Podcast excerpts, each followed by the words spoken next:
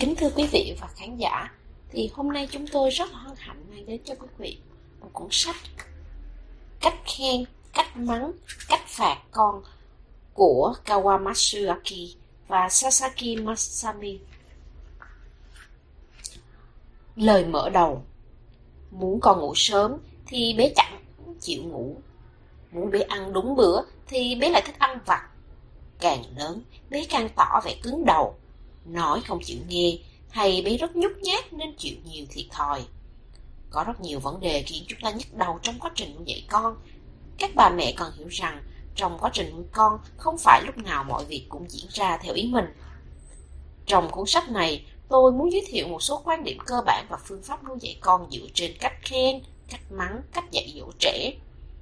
Ngay từ đầu, chúng ta phải làm sao để hiểu được con mình có tính cách như thế nào? Phải nuôi dạy bằng cách nào? Việc hiểu được tính cách phát triển của trẻ rất cần thiết đối với những bà mẹ đang gặp khó khăn trong quá trình nuôi dạy con. Chúng tôi đã nhận được nhiều bài viết chia sẻ về quan điểm nuôi dạy con dựa trên sự trưởng thành của trẻ từ Masami Sasaki, bác sĩ chuyên khoa tâm lý trẻ em, người đã tiếp xúc với rất nhiều bậc cha mẹ và con cái. Đối với con cái, điều quan trọng nhất là việc truyền đạt một cách dễ hiểu. Do đó, việc hiểu được bản chất của con là quan trọng. Với tư cách là một người mẹ, tôi nghĩ có thể sử dụng bí quyết đó trong việc nuôi dạy con hàng ngày. Lúc đó tôi đã tới salon Hidamari ở thành phố Akita của cô Wakamatsuaki, nguyên là cựu giáo viên mẫu giáo. Salon Midamari là nơi tổ chức các khóa huấn luyện dành cho các bạn mẹ đang nuôi dạy con. Tại đây, thông qua truyện tranh và các khóa học dành cho những người chăm sóc trẻ, tôi đã học được những bí quyết thành công của cô ấy để áp dụng áp dụng vào việc nuôi dạy con.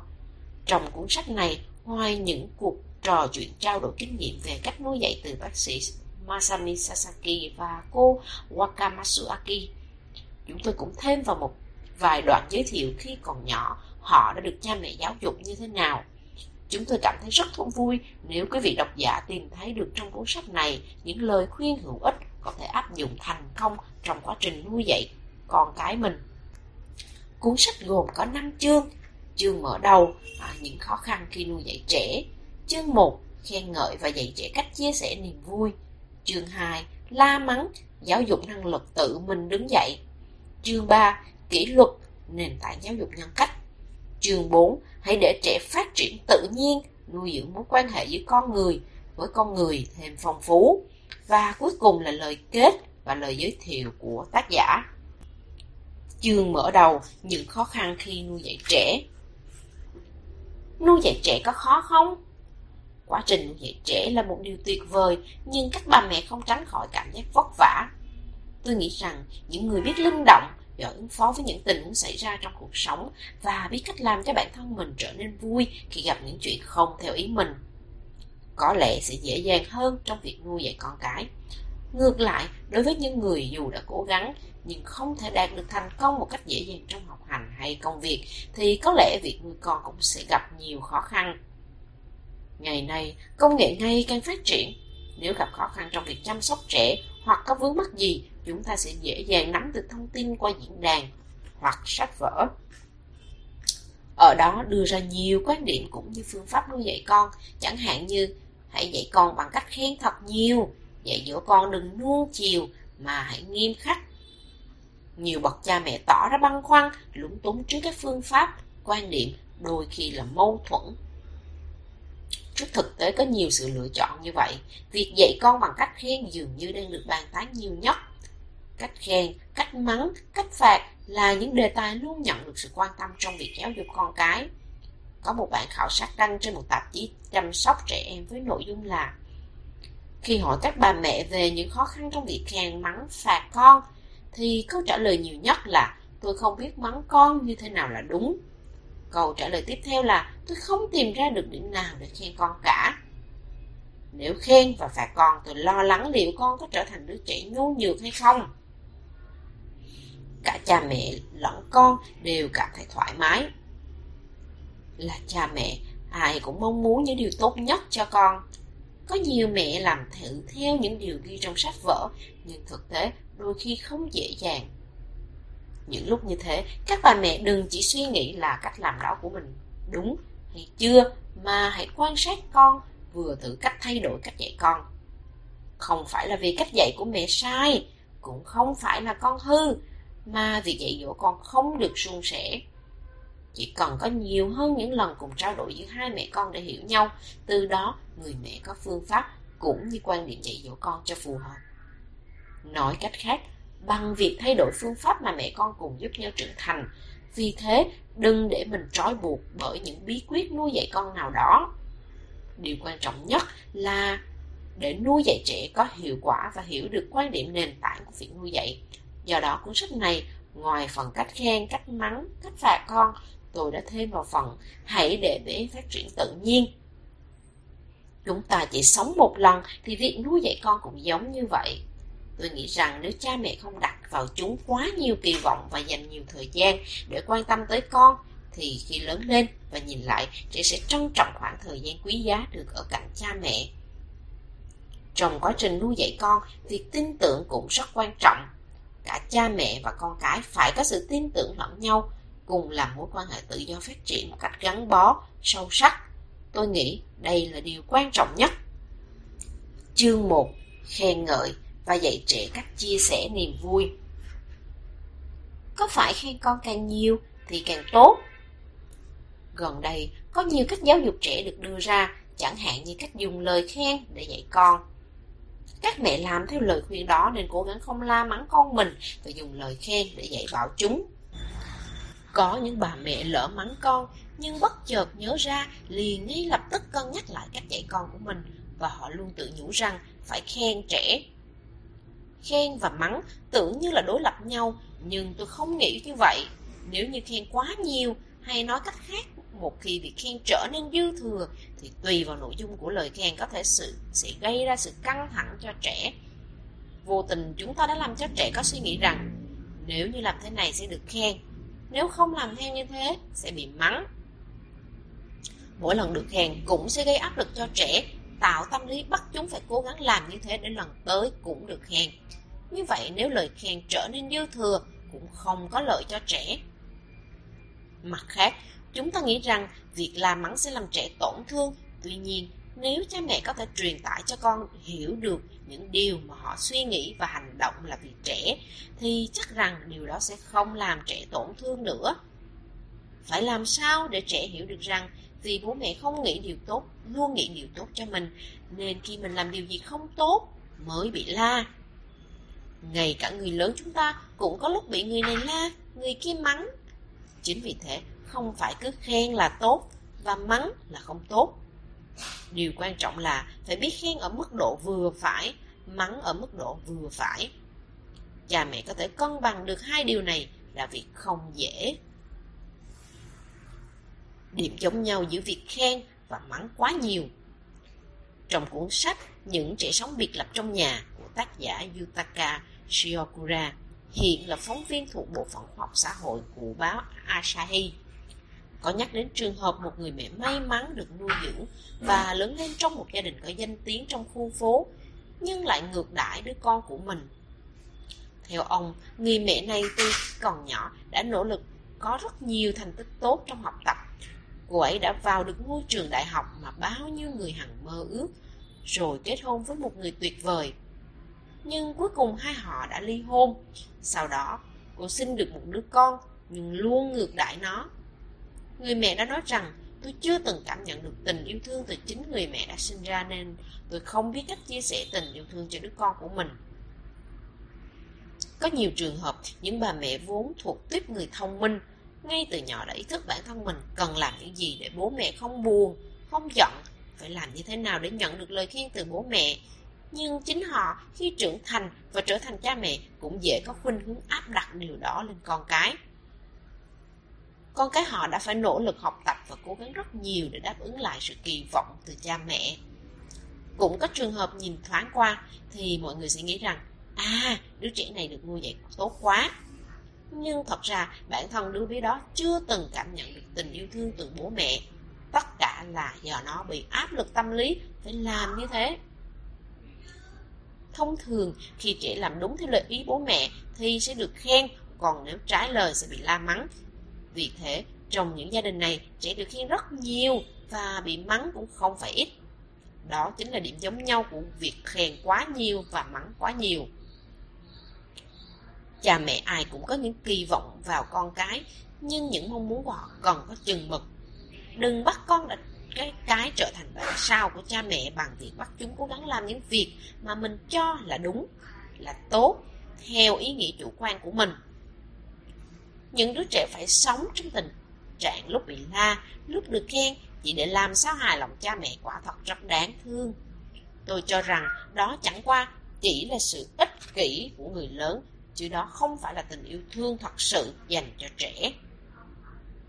Những kỳ vọng quá lớn của bố mẹ đặt lên con cái. Là cha mẹ, ai cũng có những kỳ vọng đối với con trẻ. Tôi muốn con mình vào trường A, muốn nó trở thành vân vân. Ở góc độ nào đó, những kỳ vọng thể hiện tình cảm và sự yêu thương của cha mẹ dành cho con cái. Tuy nhiên, những lời khen quá mức cũng như những kỳ vọng quá lớn sẽ tạo áp lực cho trẻ. Sự phát triển tư chất và năng lực của trẻ cũng tùy vào trường hợp và tình trạng của những áp lực mà có sự khác biệt. Những kỳ vọng, mong muốn quá lớn ấy cũng có thể xem như là sự phủ định, phủ nhận đối với trẻ. Tại sao có thể nói như vậy? Vì điều đó cũng đồng nghĩa với câu nói bố mẹ chưa hài lòng về con. Khi trẻ nghĩ rằng có điểm nào đó ở con mà bố mẹ vẫn chưa hài lòng, thì trẻ sẽ dễ cảm nhận rằng mình đang bị bố mẹ phủ nhận bản thân, không thừa nhận mình. Thật buồn khi phải nói rằng những điều đó sẽ được truyền đến trẻ như một điều gì đó trái ngược hoàn toàn với tình cảm yêu thương. Những người lớn chúng ta chẳng phải đang khen ngợi và la mắng trẻ bởi sự kỳ vọng quá lớn hay sao? Còn trở thành đứa trẻ như mong muốn thì hãy khen ngợi con. Ngược lại khi con trở thành đứa trẻ không mong muốn thì là mắng con. Đây là lý do của sự khen ngợi và la mắng. Khen ngợi và la mắng không phải là việc dễ dàng mà đó là cả một nghệ thuật. Không chỉ đơn giản bằng việc toàn khen trẻ thì trẻ sẽ trở thành đứa bé ngoan, cũng không có chuyện toàn la mắng trẻ thì trẻ sẽ chỉnh sửa những điều chưa tốt để trở thành đứa bé ngoan. Muốn con trở thành đứa trẻ như thế này, tôi muốn các bậc cha mẹ hãy suy nghĩ thật kỹ rằng đó có phải là mong muốn cho con hay chỉ vì để thỏa mãn sự ích kỷ của chính bản thân mình. Nếu lúc nào cũng khen vô tội vạ kiểu con giỏi quá thì sẽ tạo nên những đứa trẻ chỉ làm khi được khen. Trẻ thường nói rằng bố nhìn mẹ nhìn con nè thì nguyện vọng của trẻ không phải được khen mà là được bố mẹ xem những điều mình đang làm. Đáp ứng mong muốn đó của trẻ, những con nói như ừ, bố mẹ đang xem con đây. À, con làm được rồi, khiến trẻ rất thích thú. Khen ngợi là cách phụ huynh tự thỏa mãn lòng yêu bản thân. Cho đến thời điểm hiện tại, tôi đã có hơn 40 năm kinh nghiệm điều trị lâm sàng đối với các bệnh về tinh thần cho trẻ, thiếu niên và thanh niên. Tôi cảm nhận rằng dường như người Nhật yêu thương chính bản thân họ nhiều hơn. Yêu thương bản thân cũng rất quan trọng, nhưng nếu điều đó quá cao, tôi e rằng họ sẽ có khuynh hướng muốn điều chỉnh đối phương theo nguyện vọng của bản thân.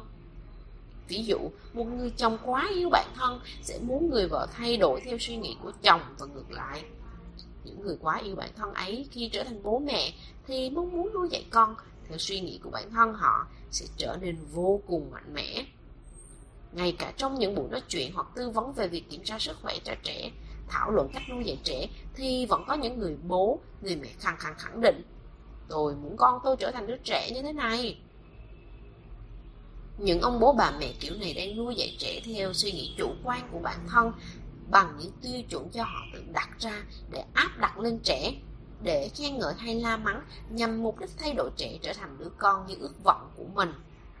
Khi con họ trở thành đứa trẻ như mong muốn, tất nhiên họ sẽ khen không ngớt lời. Khi con họ trở thành đứa trẻ như mong muốn, tất nhiên họ sẽ khen không ngớt lời. Con giỏi lắm. Nói tóm lại, việc khen ngợi tất nhiên nhằm kết lệ con tốt lên, nhưng mặt khác điều đó cũng trở thành phương thức thỏa mãn sự yêu thương dành cho chính bản thân mình của các bậc cha mẹ. Khen ngợi nhẹ nhàng, mức độ vừa phải là được.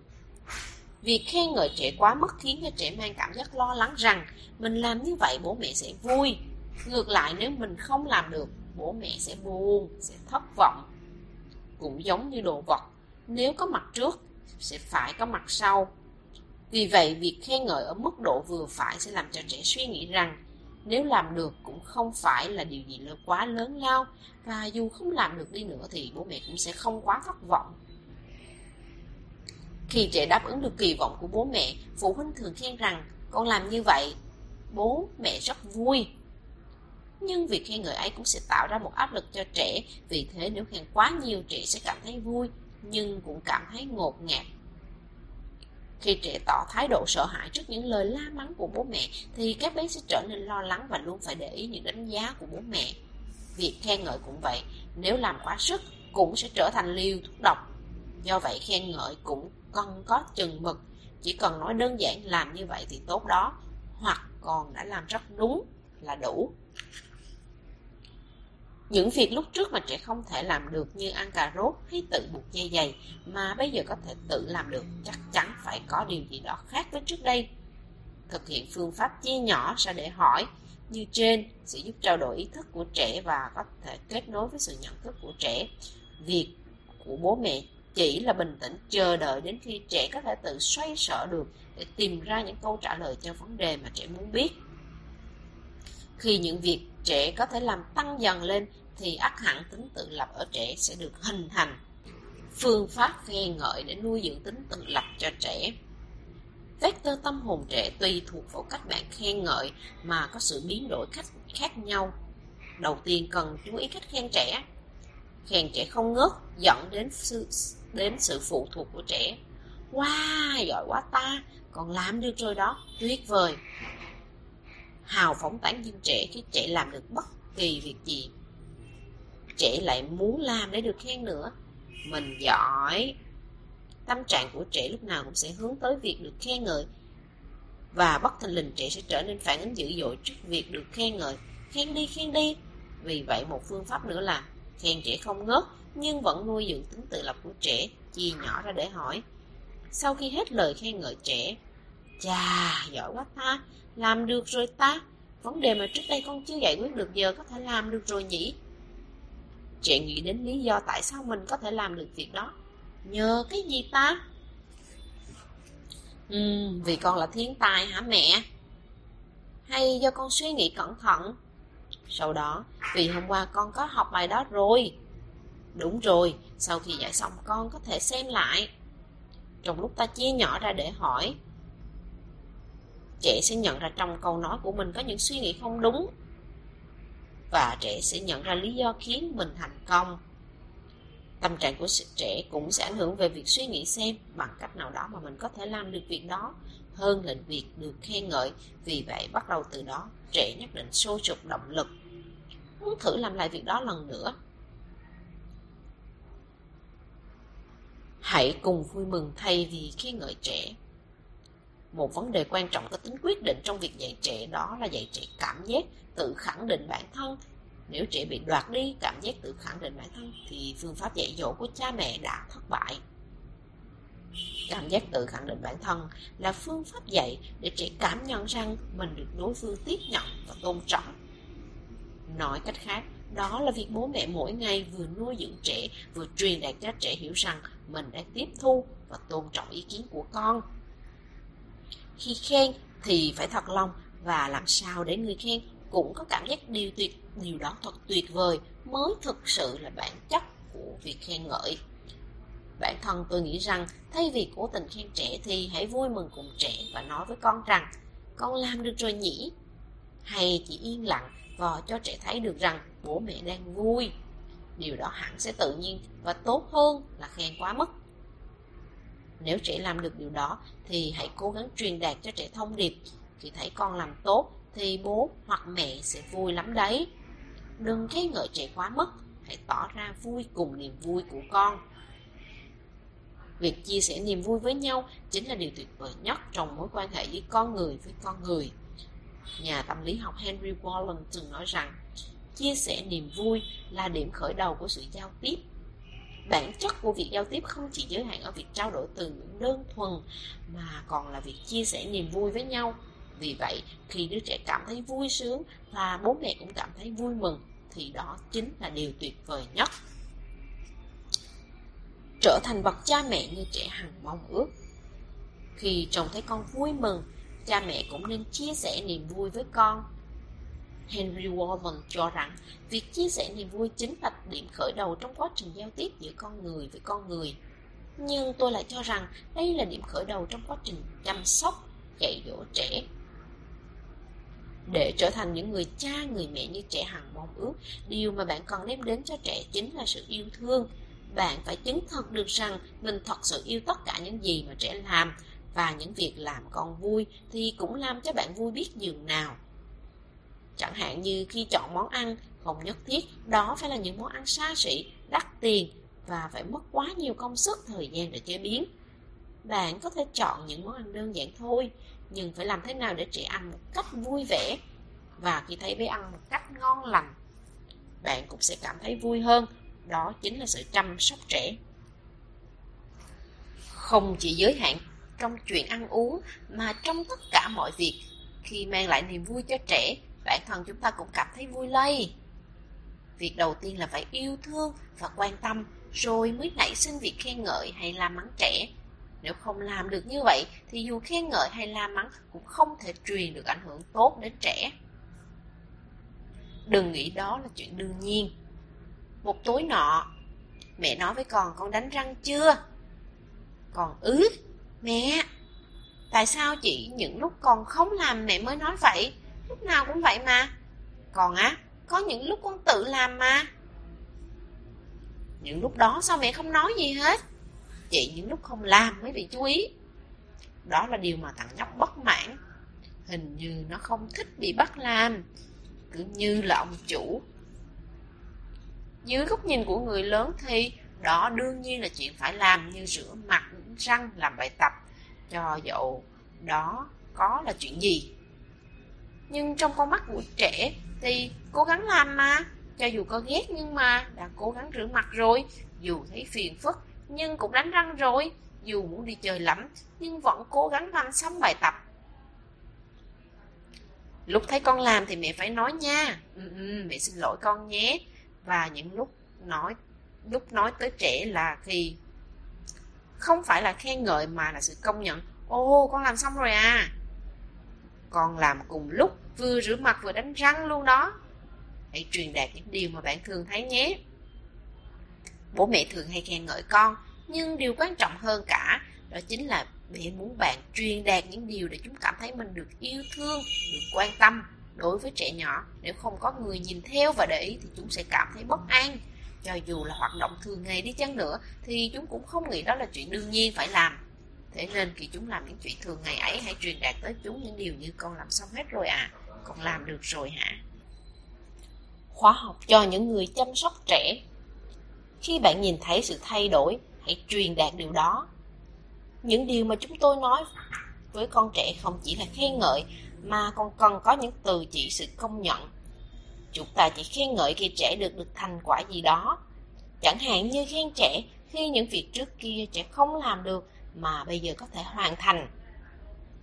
Đối với việc công nhận thì không cần đến thành quả, chỉ đơn thuần là quan tâm, để ý đến trẻ, để cho trẻ thấy mình được quan tâm, được yêu thương, thì trẻ cảm thấy thật sung sướng và hạnh phúc. Con người chúng ta hễ được ai đó thừa nhận thì sẽ cảm thấy mình được quan tâm, mình được quan trọng Hôm nay bạn mặc cái áo đỏ hả? Hay bạn đội mũ mới hả? Đơn giản chỉ như thế. Hãy truyền đạt những gì mà bạn thấy đối phương có phần khác so với mọi ngày. Chỉ đơn giản thế thôi, bởi vì điều đó cũng mang thông điệp rằng tôi biết bạn đang ở chỗ đó, lúc nào tôi cũng để ý và quan tâm đến bạn. Đó chính là công nhận sự tồn tại của đối phương. Nếu không tìm ra điều gì để khen ngợi con thì có thể không khen, nhưng cha mẹ hãy truyền tải thông điệp công nhận sự tồn tại. Và hơn thế nữa, những lời nói đó sẽ mãi còn động trong tâm trí của trẻ lâu hơn cả những chúng ta nghĩ. Trong mối quan hệ giữa con người với con người, bị thờ ơ là điều đau khổ nhất. Đối phương không để ý đến sự tồn tại của mình. Ai ở trong hoàn cảnh này cũng sẽ cảm nhận được nỗi sợ hãi cùng tâm trạng đau khổ, buồn bã chỉ đơn thuần là nói những điều đơn giản như khẳng định sự tồn tại của đối phương sẽ làm cho họ cảm thấy mình được quan tâm chỉ đơn giản là miêu tả lại điều gì đó, nhưng đối với trẻ có ý nghĩa thật sự rất lớn và tiếp thêm cho chúng sức mạnh về sự tự tin và khẳng định bản thân. Ngoài ra, cha mẹ nhận ra điều gì đó khác lạ hơn mọi ngày của trẻ cũng có thể khiến bé vui mừng. Chẳng hạn như trên mặt con dính nước kia, hôm nay con tập xe thanh thạo hơn hôm qua rồi đó. Chú ý tìm ra những điều mới, những biến đổi so với thường ngày sẽ làm cho trẻ vui thích. Tuy nhiên, có hai điểm cha mẹ cần lưu ý. Thứ nhất là không được so sánh trẻ với người khác. Thứ hai là hãy truyền đạt những biến đổi tốt của trẻ.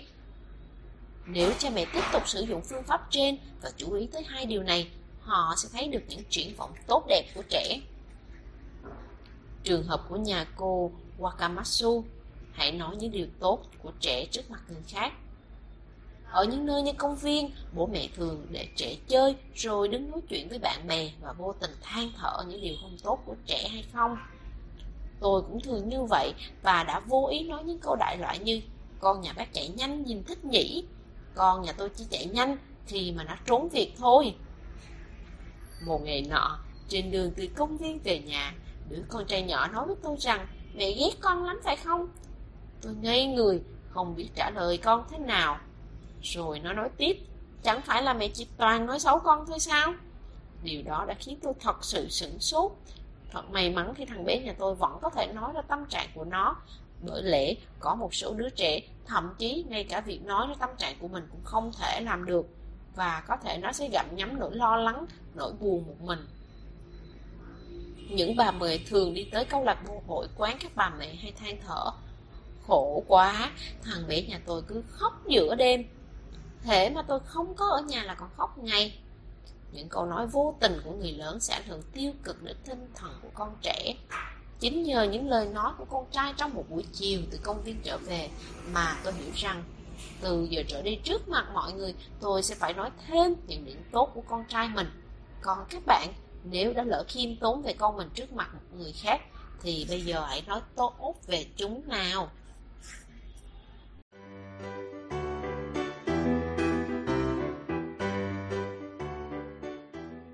Chương 2 La mắng, giáo dục năng lực tự mình đứng dậy La mắng những điều trẻ đã làm, không chỉ trích ngăn cách Khi la mắng trẻ, điều gì là quan trọng? Khi la mắng, cha mẹ hãy cố gắng đừng làm tổn thương lòng tự trọng của trẻ Vậy làm thế nào để thực hiện điều này? Đó là la mắng những điều trẻ đã làm mà không phủ định nhân cách của trẻ Mục đích của việc la mắng là làm sao để trẻ hiểu được rằng mình bị mắng do việc làm của mình không đúng. Nếu cha mẹ la mắng kèm những câu nói chỉ trích nhân cách sẽ khiến con có cảm giác tự ti, không hài lòng và tin tưởng, không hài lòng và tin tưởng vào bản thân. Cha mẹ thường khen khi con ngoan và khi con không ngoan thì sẽ mắng. Ngay cả những đứa trẻ lớn lên với lòng tự tôn rất cao hoặc những đứa trẻ rất thiếu tự tin vào bản thân thì khi bị chỉ trích nhân cách cũng sẽ khiến chúng mất đi lòng tin đối với những người xung quanh. Do vậy, bố mẹ cần phải hiểu được điều này và truyền đạt, gửi gắm đến trẻ những tình cảm cả khi khen ngợi lẫn khi la mắng con trẻ. Tuy nhiên, cần để ý rằng không được khen ngợi thái quá, cũng không được la mắng đến mức phủ định nhân cách của trẻ. Điều quan trọng hơn, đó chính là sự tôn trọng cảm xúc của trẻ. Do vậy, khi la mắng, bố mẹ hãy chú ý đừng để trẻ xuất hiện cảm xúc tiêu cực như phủ định nhân cách hay cảm giác thất vọng về bản thân. Bố mẹ không nên cùng la mắng trẻ, mà một trong hai người phải đứng về phía trẻ. Cùng với việc khen ngợi, tán dương trẻ, dạo gần đây có nhiều bậc phụ huynh cho rằng không nên la mắng trẻ. Nhưng những lúc trẻ làm việc xấu như nói dối hay làm chuyện nguy hiểm thì la mắng là điều đương nhiên. La mắng là một việc tốt, tuy nhiên như đã đề cập ở trên, lúc la mắng trẻ, bố mẹ nên chú ý để trẻ không bị tổn thương lòng tự trọng.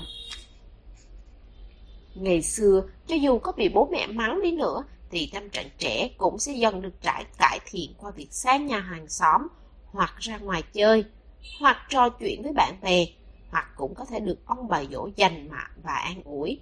Tuy nhiên, hiện nay do cấu trúc xã hội đã thay đổi, nên các gia đình thường sống biệt lập và mô hình nhiều thế hệ cùng sống chung đã dần dần không nhiều như trước nữa. Do vậy, đồng minh để trẻ có thể chia sẻ nỗi vui buồn cũng trở nên hẹp hơn. Vì thế, tôi nghĩ rằng khi bị la, trẻ vẫn muốn có bố hoặc mẹ đứng về phía mình. Vì cả bố và mẹ nổi giận cùng một lúc thật sự không tốt đối với tâm lý của trẻ. Ngoài ra, cũng không nên liên tục la mắng, khiển trách và dồn những lỗi trẻ đã mắc phải, mà còn tùy từng thời điểm, từng việc. Cùng với việc la mắng, bố mẹ cũng hãy đảm nhận vai trò trợ giúp trẻ bằng cách giúp trẻ nhận ra tại sao việc đó không đúng. Đó hoàn toàn không phải là nuông chiều trẻ, là mắng nhưng không làm tổn thương lòng tự trọng của trẻ, và việc nuôi dạy để trẻ có thể tự mình tránh được những việc sai trái thật sự rất quan trọng. Bố dẫn con đi ăn sau khi bị mẹ mắng.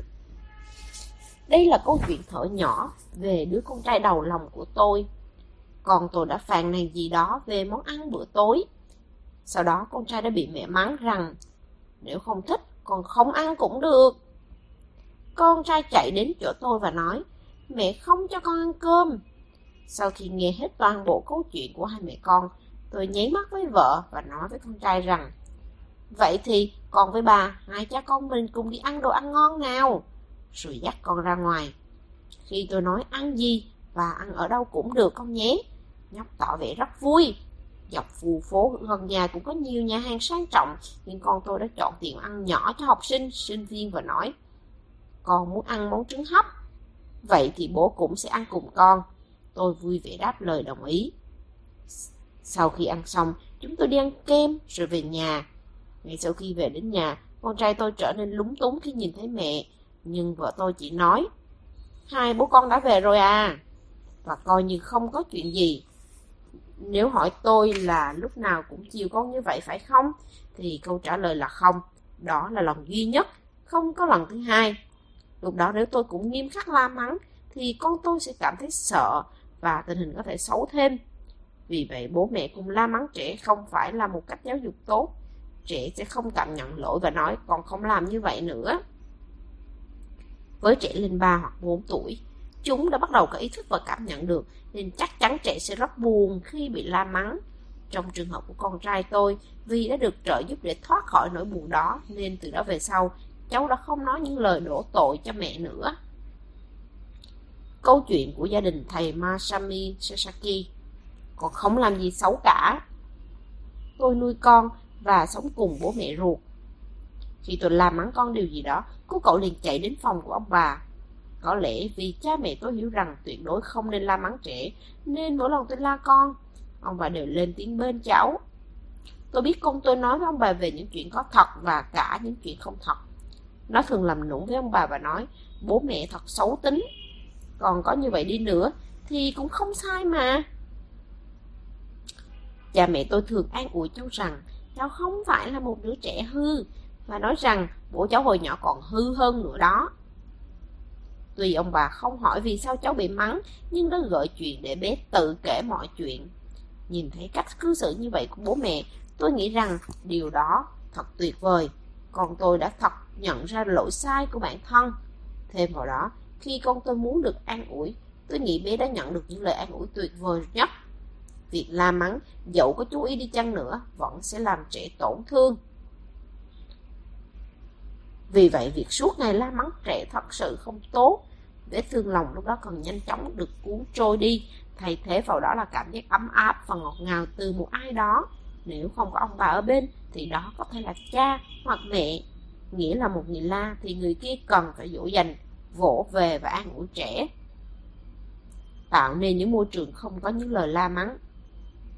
Vào buổi sáng mẹ đang bận rộn chiến đấu với thời gian. Nhanh chóng thay quần áo đi con. Trong khi đó trẻ trẻ rất thảnh thơi trong thế giới của mình. Bữa sáng nghe con. Ủa vẫn chưa xong hả con? Vâng ạ. À. Mẹ vẫn cứ từ từ. Ăn đi con. Trong lúc đang nghỉ ngơi, và trong trạng thái hết sức thảnh thơi. Người mẹ sốt ruột ma mắng, này, còn có nhánh hay không? Tôi thường xuyên sốt ruột và mắng con. Có những lúc, lúc không muốn mắng con một chút nào, nhưng rồi lại mắng. Chính vì vậy tôi, tôi đã suy nghĩ điều này. Còn thay đổi để có thể nhận ra dòng thời gian và những việc phải làm trong một buổi sáng. Và phải dành một ngày để cho con hiểu. Đề xuất phương án 1 đó là đến thời gian đã hẹn trước qua tranh. Kim dài chuyện đến đây thì kết thúc giờ ăn nhé. Đề xuất phương án 2, sắp xếp những việc phải làm trong một buổi sáng bằng tranh, như thay quần áo, ăn sáng, toilet, mang giày. Ok, tiếp theo là mang giày nè. Ngoài những sự chuẩn bị cho buổi sáng, cũng có lúc trở nên bực mình và muốn mắng con. Khi đó đừng mắng con mà hãy tìm thử tìm một giải pháp hay hơn nhé. Ngồi nhà của những chiếc xe, vẽ tranh để trẻ phân biệt chiếc giày bên phải và những chiếc giày bên trái. Việc bố mẹ la mắng con chắc chắn xuất phát từ tình yêu thương, muốn con trở nên tốt hơn. Tuy nhiên, có một cách chuyển đổi sáng tạo khác. Nếu bố mẹ tạo nên một môi trường mà không cần la mắng đến nuôi dạy trẻ, sẽ tốt hơn nhiều. Mỗi tình huống cha mẹ hãy tạo ra nhiều cách giải quyết khác nhau. Hãy cùng trao đổi thông tin với các bạn mẹ và thử áp dụng xem sao nhé. Không chỉ la mắng trẻ, bố mẹ hãy cùng con xin lỗi, ở nhà hàng hoặc trường học cũng có lúc trẻ gây phiền phức cho bạn bè hoặc những người xung quanh. Những lúc như vậy, không nên chỉ la mắng mà bố mẹ hãy cùng trẻ đến xin lỗi những người đã bị trẻ làm phiền. Khi ấy hãy chủ động vui vẻ nói với con rằng đã xảy ra chuyện như vậy rồi, rắc rối nhỉ. Bây giờ chúng ta cùng đi xin lỗi người ta nhé. Và nhanh chóng dọn đi cùng đi. Không nên nói những lời như con hãy bôi, con đã bôi trò trách trấu lên mặt bố mẹ rồi đấy bố mẹ thật sự rất xấu hổ vì con. Cần phải làm sao để trẻ ý thức được rằng những điều con làm đã sai nên phải xin lỗi. Bố mẹ nên làm gương cho trẻ thấy cách bố mẹ xin lỗi như thế nào. Tôi nghĩ rằng cũng không nên nói với trẻ con hãy xin lỗi đàng hoàng về những điều mà con đã làm. Sẽ tốt hơn rất nhiều nếu bố mẹ chỉ cần cho trẻ thấy hành động cúi đầu của mình khi xin lỗi. Tôi tin rằng hành động làm gương như thế sẽ có hiệu quả hơn lời nói và nó dễ hiểu hơn. Khi thấy điều đó, chắc chắn trẻ cũng sẽ cúi đầu xin lỗi. Dẫu có là đứa trẻ bướng bỉnh, cứng đầu thế nào đi chăng nữa, nhưng chắc chắn trong lòng chúng vẫn rất yêu thương bố mẹ. Việc bố mẹ xin lỗi người khác vì mình làm sai sẽ khiến trẻ cảm thấy rất buồn và đau lòng. Hơn nữa khi trẻ hiểu rằng nguyên nhân của điều đó là do bản thân mình thì bé sẽ rất hối hận hầu hết những đứa trẻ đều phản xạ như vậy. Sau khi trẻ đã nhận ra và nói xin lỗi, không nên nhắc đi, nhắc lại, kéo dài chuyện đó ra thêm nữa. Không nói những lời như con không được tái phạm nghe không, mà hãy nói mọi chuyện đã qua, con đã hiểu là tốt rồi. Sau đó hãy nhanh chóng dắt trẻ ra về, đừng để ý xem những người mà trẻ làm phiền có tha thứ cho trẻ hay không, và nén lại đó quá lâu vì đề phòng cũng có trường hợp tình hình càng lúc càng tệ dù trẻ đã thay đổi. Không nên đào sâu khi la mắng trẻ. Đừng mắng trẻ quá lâu và nhắc đi nhắc lại điều trẻ làm sai. Nếu những lời la mắng không giúp trẻ tự mình nhận ra và sửa lỗi, thì đến một lúc nào đó, trẻ có thể trở nên chai lì, không bộc lộ cảm xúc nữa. Ví dụ, khi trẻ nói dối sẽ bị bố mẹ la mắng, nhưng ngược lại, từ những gì trẻ chứng kiến đã khiến cho trẻ nghĩ rằng những người lớn đang nói dối. Để tránh ảnh hưởng xấu đến trẻ, các bậc cha mẹ phải nhìn lại cách ứng xử của mình trong cuộc sống hàng ngày. Cha mẹ đừng nên trách mắng nặng nề khi phát hiện ra con nói dối, nhưng cũng không được cho qua chuyện đó. Tốt nhất là nên nói với trẻ một cách chân thành, cởi mở và nhẹ nhàng. Bố hoặc mẹ biết con đang nói dối đấy nhé. Nếu bố mẹ hiểu được trẻ đang nói dối sẽ khiến trẻ không nghĩ rằng mình đang lừa bố mẹ. Chính vì vậy, nếu bạn biết rằng con đang nói dối thì hãy nói ra điều đó. Dẫu cho bạn có bỏ qua, dẫu cho bạn không mắng trẻ thì đó không phải là điều quan trọng nhất. Mà điều cần làm là phải nói cho con biết rằng bạn đã biết con đang nói dối. Khi nãy nói với trẻ rằng không được nói dối như vậy nữa. Mà trẻ nói là còn không nói dối, đó là sự thật không phải như bố mẹ nghĩ đâu, thì bạn cũng không nên bác bỏ những lời nói đó của trẻ, mà hãy lắng nghe và tỏ ra tin tưởng con.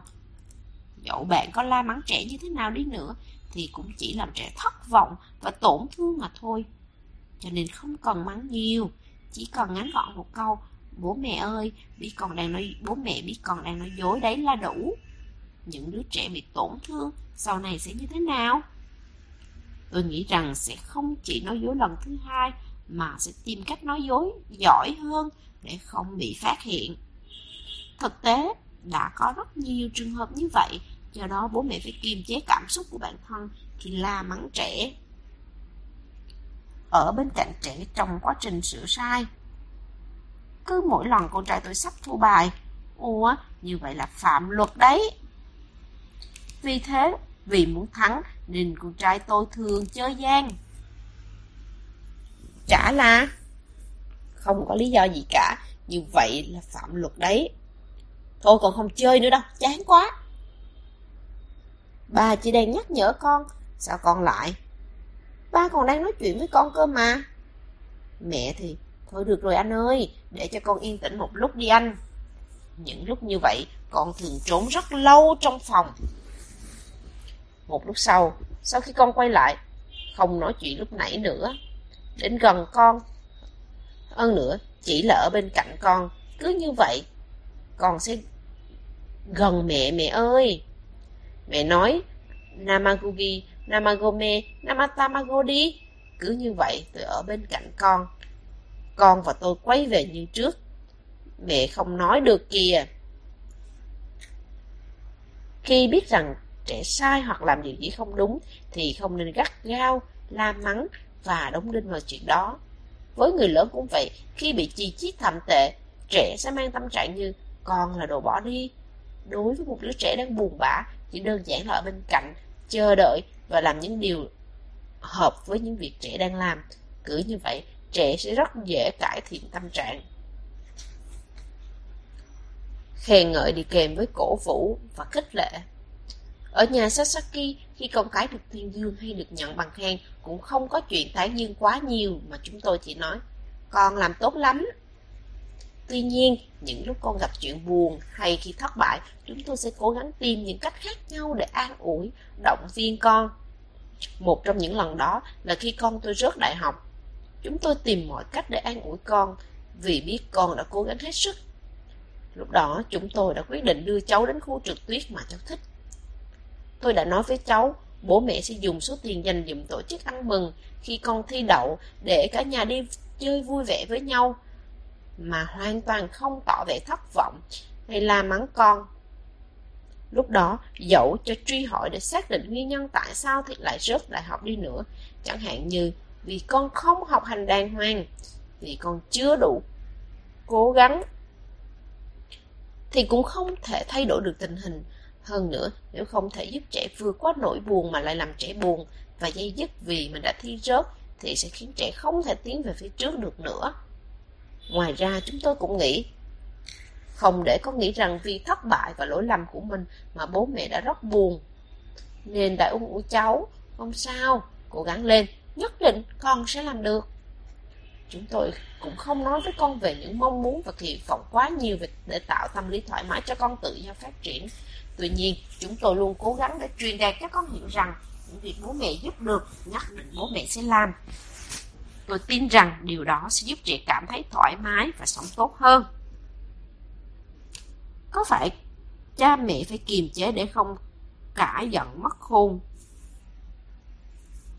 Có rất nhiều ông bố, bà mẹ thấy hối hận và nhắc mình cần xem xét lại bản thân vì trong lúc nóng giận, do không kiềm chế được nên nói với con những điều không nên nói. Mặc dù cha mẹ hiểu rằng mắng chửi thậm tệ khiến trẻ bị tổn thương là điều không tốt, nhưng có lẽ cứ mỗi lần nóng giận lại không kiềm chế được. Nếu không biết cách điều khiển cảm xúc của bản thân thì điều này không tốt vì nó sẽ ảnh hưởng đến những mối quan hệ xung quanh chúng ta. Đối với những mối quan hệ thân thiết gần gũi như vợ và chồng thì không sao, nhưng nếu không biết kiềm chế và điều khiển cảm xúc của bản thân thì sẽ ảnh hưởng không tốt đến những mối quan hệ đa dạng khác.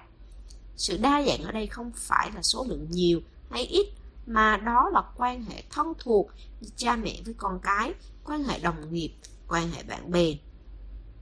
Tôi cho rằng chất lượng vẫn hơn số lượng. Nghĩa là dù ít nhưng điều đó là những mối quan hệ thân thiết thì vẫn còn thiết cho trẻ. Nếu bạn có được những người bạn thân thiết và quen biết nhiều người, thì điều đó cũng chứng tỏ bạn có năng lực làm cho người khác tin tưởng.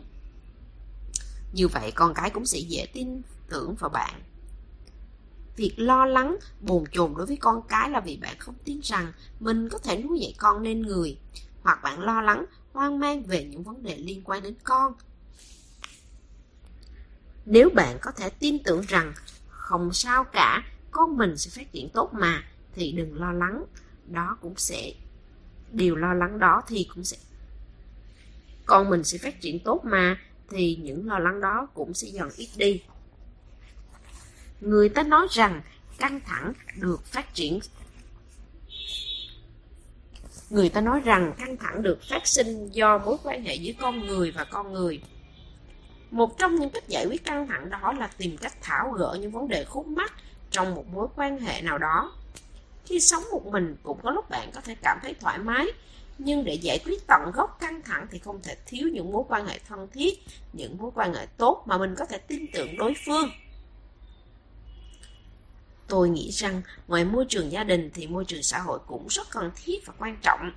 Những khoảng thời gian cùng vui cười cùng than thở với bạn bè để cùng chia sẻ buồn vui chính là một trong những cách giải tỏa căng thẳng hiệu quả. Khi con bạn còn nhỏ vì muốn dành thời gian chăm sóc con nên nhiều bà mẹ hạn chế việc ra ngoài. Nhưng ở trong nhà hoài cũng không tốt, dễ làm xuất hiện những lo âu, căng thẳng vì trong quá trình nuôi trẻ có rất nhiều vấn đề phải đối mặt. Để giải quyết stress thì tôi mong những bà mẹ nên mở rộng mối quan hệ, đừng chỉ ru rú trong góc nhà. Thỉnh thoảng bạn cũng nên ra ngoài, đi đây đó để đổi không khí. Bạn có thể dẫn theo con theo hoặc gửi trẻ cho ai đó rồi ra ngoài. Trong quá trình nuôi dạy trẻ, tôi mong bạn hãy tạo nên những mối quan hệ rộng rãi với mọi người và duy trì tốt các mối quan hệ ấy để bạn có người trút bầu tâm sự khi nóng giận hay khi không điều khiển được cảm xúc. Điều khiển quản lý cảm xúc. Con ơi, đến giờ cơm rồi, nhanh lên chứ. Con lại bày bừa đó à, con có dọn dẹp lại được không? Đồ chơi nhiều quá, mẹ nhất định sẽ không mua đồ chơi nữa đâu con thì đang rất là lười biếng. Búp bê mẹ tặng cho con đâu rồi? Dạ, ở trong hộp đồ chơi ạ. À. Để dưới đáy hộp, bộ con không cần nữa hả? Con không hề chơi nó, có phải không? Cứ như vậy, rồi mẹ đùng đùng nổi giận một mình. Nguyên nhân chỉ từ một việc rất nhỏ. Vậy mà, cả giọng nói của bản thân cũng trở nên lớn hơn. Những lúc không thể điều khiển được cơn nóng giận. Những lúc như vậy nên xa con một chút mẹ cần một ít thời gian. Cứ thử hít thở bầu không khí bên ngoài chẳng hạn, có lẽ bạn sẽ bình tĩnh. Sao mình có thể giận quá đến như vậy chỉ vì đồ chơi cơ chứ? Xin lỗi con thôi. Mẹ xin lỗi con về chuyện lúc nãy nhé. Không sao đâu mẹ. À mẹ ơi, búp bê cũng ăn cơm mẹ ạ. Khi đó không có không có vẻ đã phó mặt cho cảm xúc thì việc cách xa trẻ và tận hưởng không khí mát mẻ một chút đã thay đổi tâm trạng của bạn. Khi la mắng con, cứ nghĩ lúc đó nên hết sức bình tĩnh, điều này thật sự khó. Cứ mỗi lần la mắng, trẻ sẽ nghĩ rằng bản thân mình không được yêu thương, bản thân mình không có giá trị. Dẫu bố mẹ không có ý như vậy đi chăng nữa, thì trẻ cũng sẽ nghĩ như vậy. Không nên la mắng trẻ và phó mặc cho cảm xúc của mình. Chúng ta nên nói với trẻ khi hiểu rằng chúng ta nên làm như thế nào. Thay vì khen ngợi hoặc la mắng, hãy nói cảm ơn và xin lỗi. Với những người cảm thấy đau đầu vì không biết khen và la mắng con thế nào cho tốt, tôi khuyên bạn nên thường xuyên nói xin lỗi hoặc cảm ơn. Hãy nói hai từ này ngay cả khi đối với con cái, vợ chồng và người thân trong gia đình. Vấn đề này tưởng như nhỏ nhưng không dễ thực hiện. Nếu thực hiện thường xuyên sẽ đem lại hiệu quả tốt. Chúng ta hãy cùng rèn luyện để thực hiện điều này thành một thói quen ngay trong cuộc sống hàng ngày. Khi nhận được sự giúp đỡ của ai đó thì bạn nên nói bạn đã vất vả nhiều rồi, xin cảm ơn hoặc bạn đã giúp đỡ tôi nhiều. Những từ ngữ ấy nếu xuất hiện trong gia đình thường xuyên sẽ có sức ảnh hưởng mạnh mẽ gấp nhiều lần những lời khen ngợi hoặc la mắng. Hàng ngày hãy nói ít nhất một từ cảm ơn, không phải bắt trẻ nói cảm ơn mà bạn phải nói với trẻ, giúp trẻ nếu trẻ giúp bạn chuyện gì thì hãy nói cảm ơn con nhé. Nếu có chuyện gì đó không ổn bạn nên nói xin lỗi con nhé. Trong gia đình, nếu thật nếu có thật nhiều lời cảm ơn và xin lỗi thì việc la mắng cũng sẽ giảm đi. Sau khi la mắng, việc trẻ ngoan ngoãn nói lời xin lỗi dường như rất khó. Nếu rèn cho trẻ thói quen biết nói lời xin lỗi, dù chỉ là chuyện nhỏ thì không, không cần phải bắt trẻ nói lời xin lỗi sau khi la mắng nữa. Vì khi đó trẻ sẽ tự giác làm điều ấy. Cách truyền đạt những điều bạn muốn trẻ làm khi la mắng trẻ, bố mẹ thường xuyên hỏi câu như tại sao con lại làm như vậy? Hoặc nổi giận, con làm như vậy là không được. Vì trẻ không cố tình làm sai để bị la, cho nên nếu hỏi tại sao sẽ khiến trẻ bối rối, khó trả lời. Nếu chỉ nói ngắn gọn là không được, thì trẻ sẽ không hiểu tại sao phải làm như làm như vậy lại bị mắng. Do vậy, khi làm mắng trẻ hãy cố gắng truyền đạt cho trẻ hiểu rằng thật sự bạn muốn hoặc không muốn trẻ làm điều gì.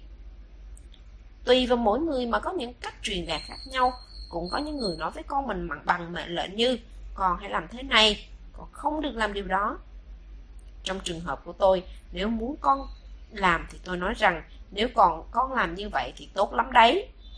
Nếu trẻ làm điều không đúng thì tôi cũng không la mắng theo cảm xúc. Con sai rồi mà tôi thường nói cho trẻ mẹ hoặc bà muốn con làm như thế này. Tôi nghĩ rằng không cần la mắng trẻ thì vẫn có thể truyền đạt đến trẻ điều bạn muốn trẻ làm. Điều quan trọng là khi la mắng trẻ, bạn phải tìm cách kiềm chế cảm xúc và hạ cơn nóng giận xuống.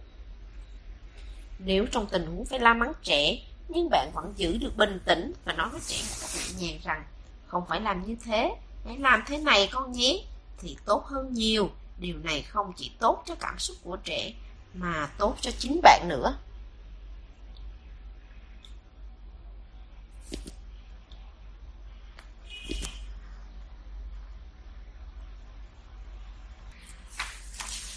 Không nên so sánh trẻ với người khác khi khen ngợi hoặc la mắng. Với những điều nên khen thì khen, với những điều nên nhắc nhở thì nhắc nhở, nhưng tuyệt đối không nên so sánh trẻ với người khác. Các bậc phụ huynh không chỉ khen ngợi hoặc la mắng trẻ, mà ngay cả trong những câu chuyện của họ cũng thường có những lời so sánh. Đối với những lời so sánh mang tính phủ định thì quả thật không tốt một chút nào, vì sẽ làm cho đối phương cảm thấy xấu hổ. Ví dụ, khi chồng đề nghị vợ giúp mình một chuyện, em giúp anh làm việc này với nhé, và em không làm được cũng không sao cả, thì mọi việc sẽ không có gì. Nhưng nếu anh chồng đổ giọng, vợ người ta chắc là làm việc này đâu có khó. Thì thế nào cũng làm người vợ tổn thương, dù sự thật là cô ấy không giỏi như cô vợ người hàng xóm. Ngược lại, cũng có khi vợ nhờ chồng giúp đỡ, nếu chồng bị vợ nói rằng anh A, anh B làm việc ấy tốt lắm, không như anh đâu. Do vậy, cách nói so sánh đối phương thật sự không tốt. Người lớn cảm thấy đối phương tổn thương thì bị đem so sánh thì trẻ cũng vậy. Mỗi người cha, người mẹ được sinh ra, lớn lên và nuôi dạy khác nhau. Có những người bố, người mẹ khi còn nhỏ thường bị so sánh với người khác, nên khi trở thành cha mẹ, họ dường như cũng có khuynh hướng vừa nhìn vừa so sánh con với những đứa trẻ khác. Khi bị so sánh, trẻ sẽ cảm thấy mình giỏi hơn hoặc thua kém bạn bè. Với sự ảnh hưởng đó, dẫu cho trẻ có cảm thấy thế nào thì cũng không ảnh hưởng tích cực đến trẻ. Nếu trẻ bị dao động ở giữa hai trạng thái mình làm tốt hơn mọi người hoặc mình thua kém mọi người thì trẻ sẽ khó có thể kết bạn với những người bạn tốt theo đúng nghĩa. Trường hợp, trường học hoặc lớp học thêm đều là môi trường xã hội để giúp trẻ trưởng thành. Đó là những nơi trẻ có cơ hội được tiếp xúc, cọ sát trong mối tương quan về cách nhìn xung quanh qua sự so sánh về cạnh tranh Tuy nhiên, ở môi trường gia đình, tôi nghĩ rằng không có sự so sánh nào sẽ tốt hơn. Nếu trẻ làm sai điều gì, thì cha mẹ chỉ còn nói con sai và giải thích tại sao điều đó không đúng. Nếu điều đó là đúng và con mình làm tốt thì chỉ cần khen con đã làm đúng, không nói rằng con làm tốt hơn mọi người, thật giỏi quá. Khen và mắng làm sao để cho trẻ không mang cảm giác về sự hơn thua là điều rất quan trọng. Tôi mong rằng các vị phụ huynh sẽ chú ý điều này. Đầu tiên, hãy dạy trẻ tự tin. Trong quá trình nuôi dạy trẻ có quá nhiều môi trường với nhiều phương pháp khác nhau. Do vậy, cảm giác hơn người hoặc cảm giác thua kém trở thành điều bình thường. Suy nghĩ nếu trẻ làm được thì rất tốt, nếu không được thì kém, là điều dễ hiểu. Nhưng có nhiều trẻ dù đã cố gắng dạy và trang bị lòng tự tin thì nó cũng cảm thấy thật sự tự tin về bản thân mình. Tại Phần Lan, trong giáo dục, cách đánh giá thành tích học tập đang được xem xét lại. Khi đánh giá học sinh, tuyệt đối không có việc so sánh điểm số giữa các bé. Sự so sánh đó không chỉ đơn thuần là việc làm được hay không được, mà là cách ghi những lời nhận xét đối với học sinh. Chẳng hạn như về điểm này, A đã cố gắng hết sức rồi, tuy nhiên về điểm B này thì A cố gắng vẫn chưa đủ.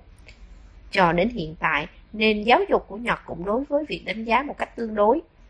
Tuy nhiên, dù đi học thêm hay thi cử, những đứa trẻ dường như vẫn bị tác động ảnh hưởng bởi quan điểm hơn kém vị trí cao thấp và bị trói buộc qua sự chênh lệch về điểm số. Nếu như vậy, tôi cho rằng các em đang chịu tác động không tốt, nên hy vọng ở gia đình, mọi người hãy công nhận sự cố gắng, nỗ lực của con, không áp đặt lên trẻ những cạnh tranh, đánh giá của xã hội. Chúng ta không nên lấy ai đó làm chuẩn rồi đem trẻ ra so sánh, mà nên nhìn nhận quá trình biến đổi tâm sinh lý của trẻ ra sao, còn chú ý xem trẻ có những hứng thú với việc đó hay chưa. Hôm nay con đã cố gắng và làm tốt hơn hôm qua chưa? Chứ không phải cách đánh giá dựa trên sự so sánh rằng con đã cố gắng hơn so với người khác chưa?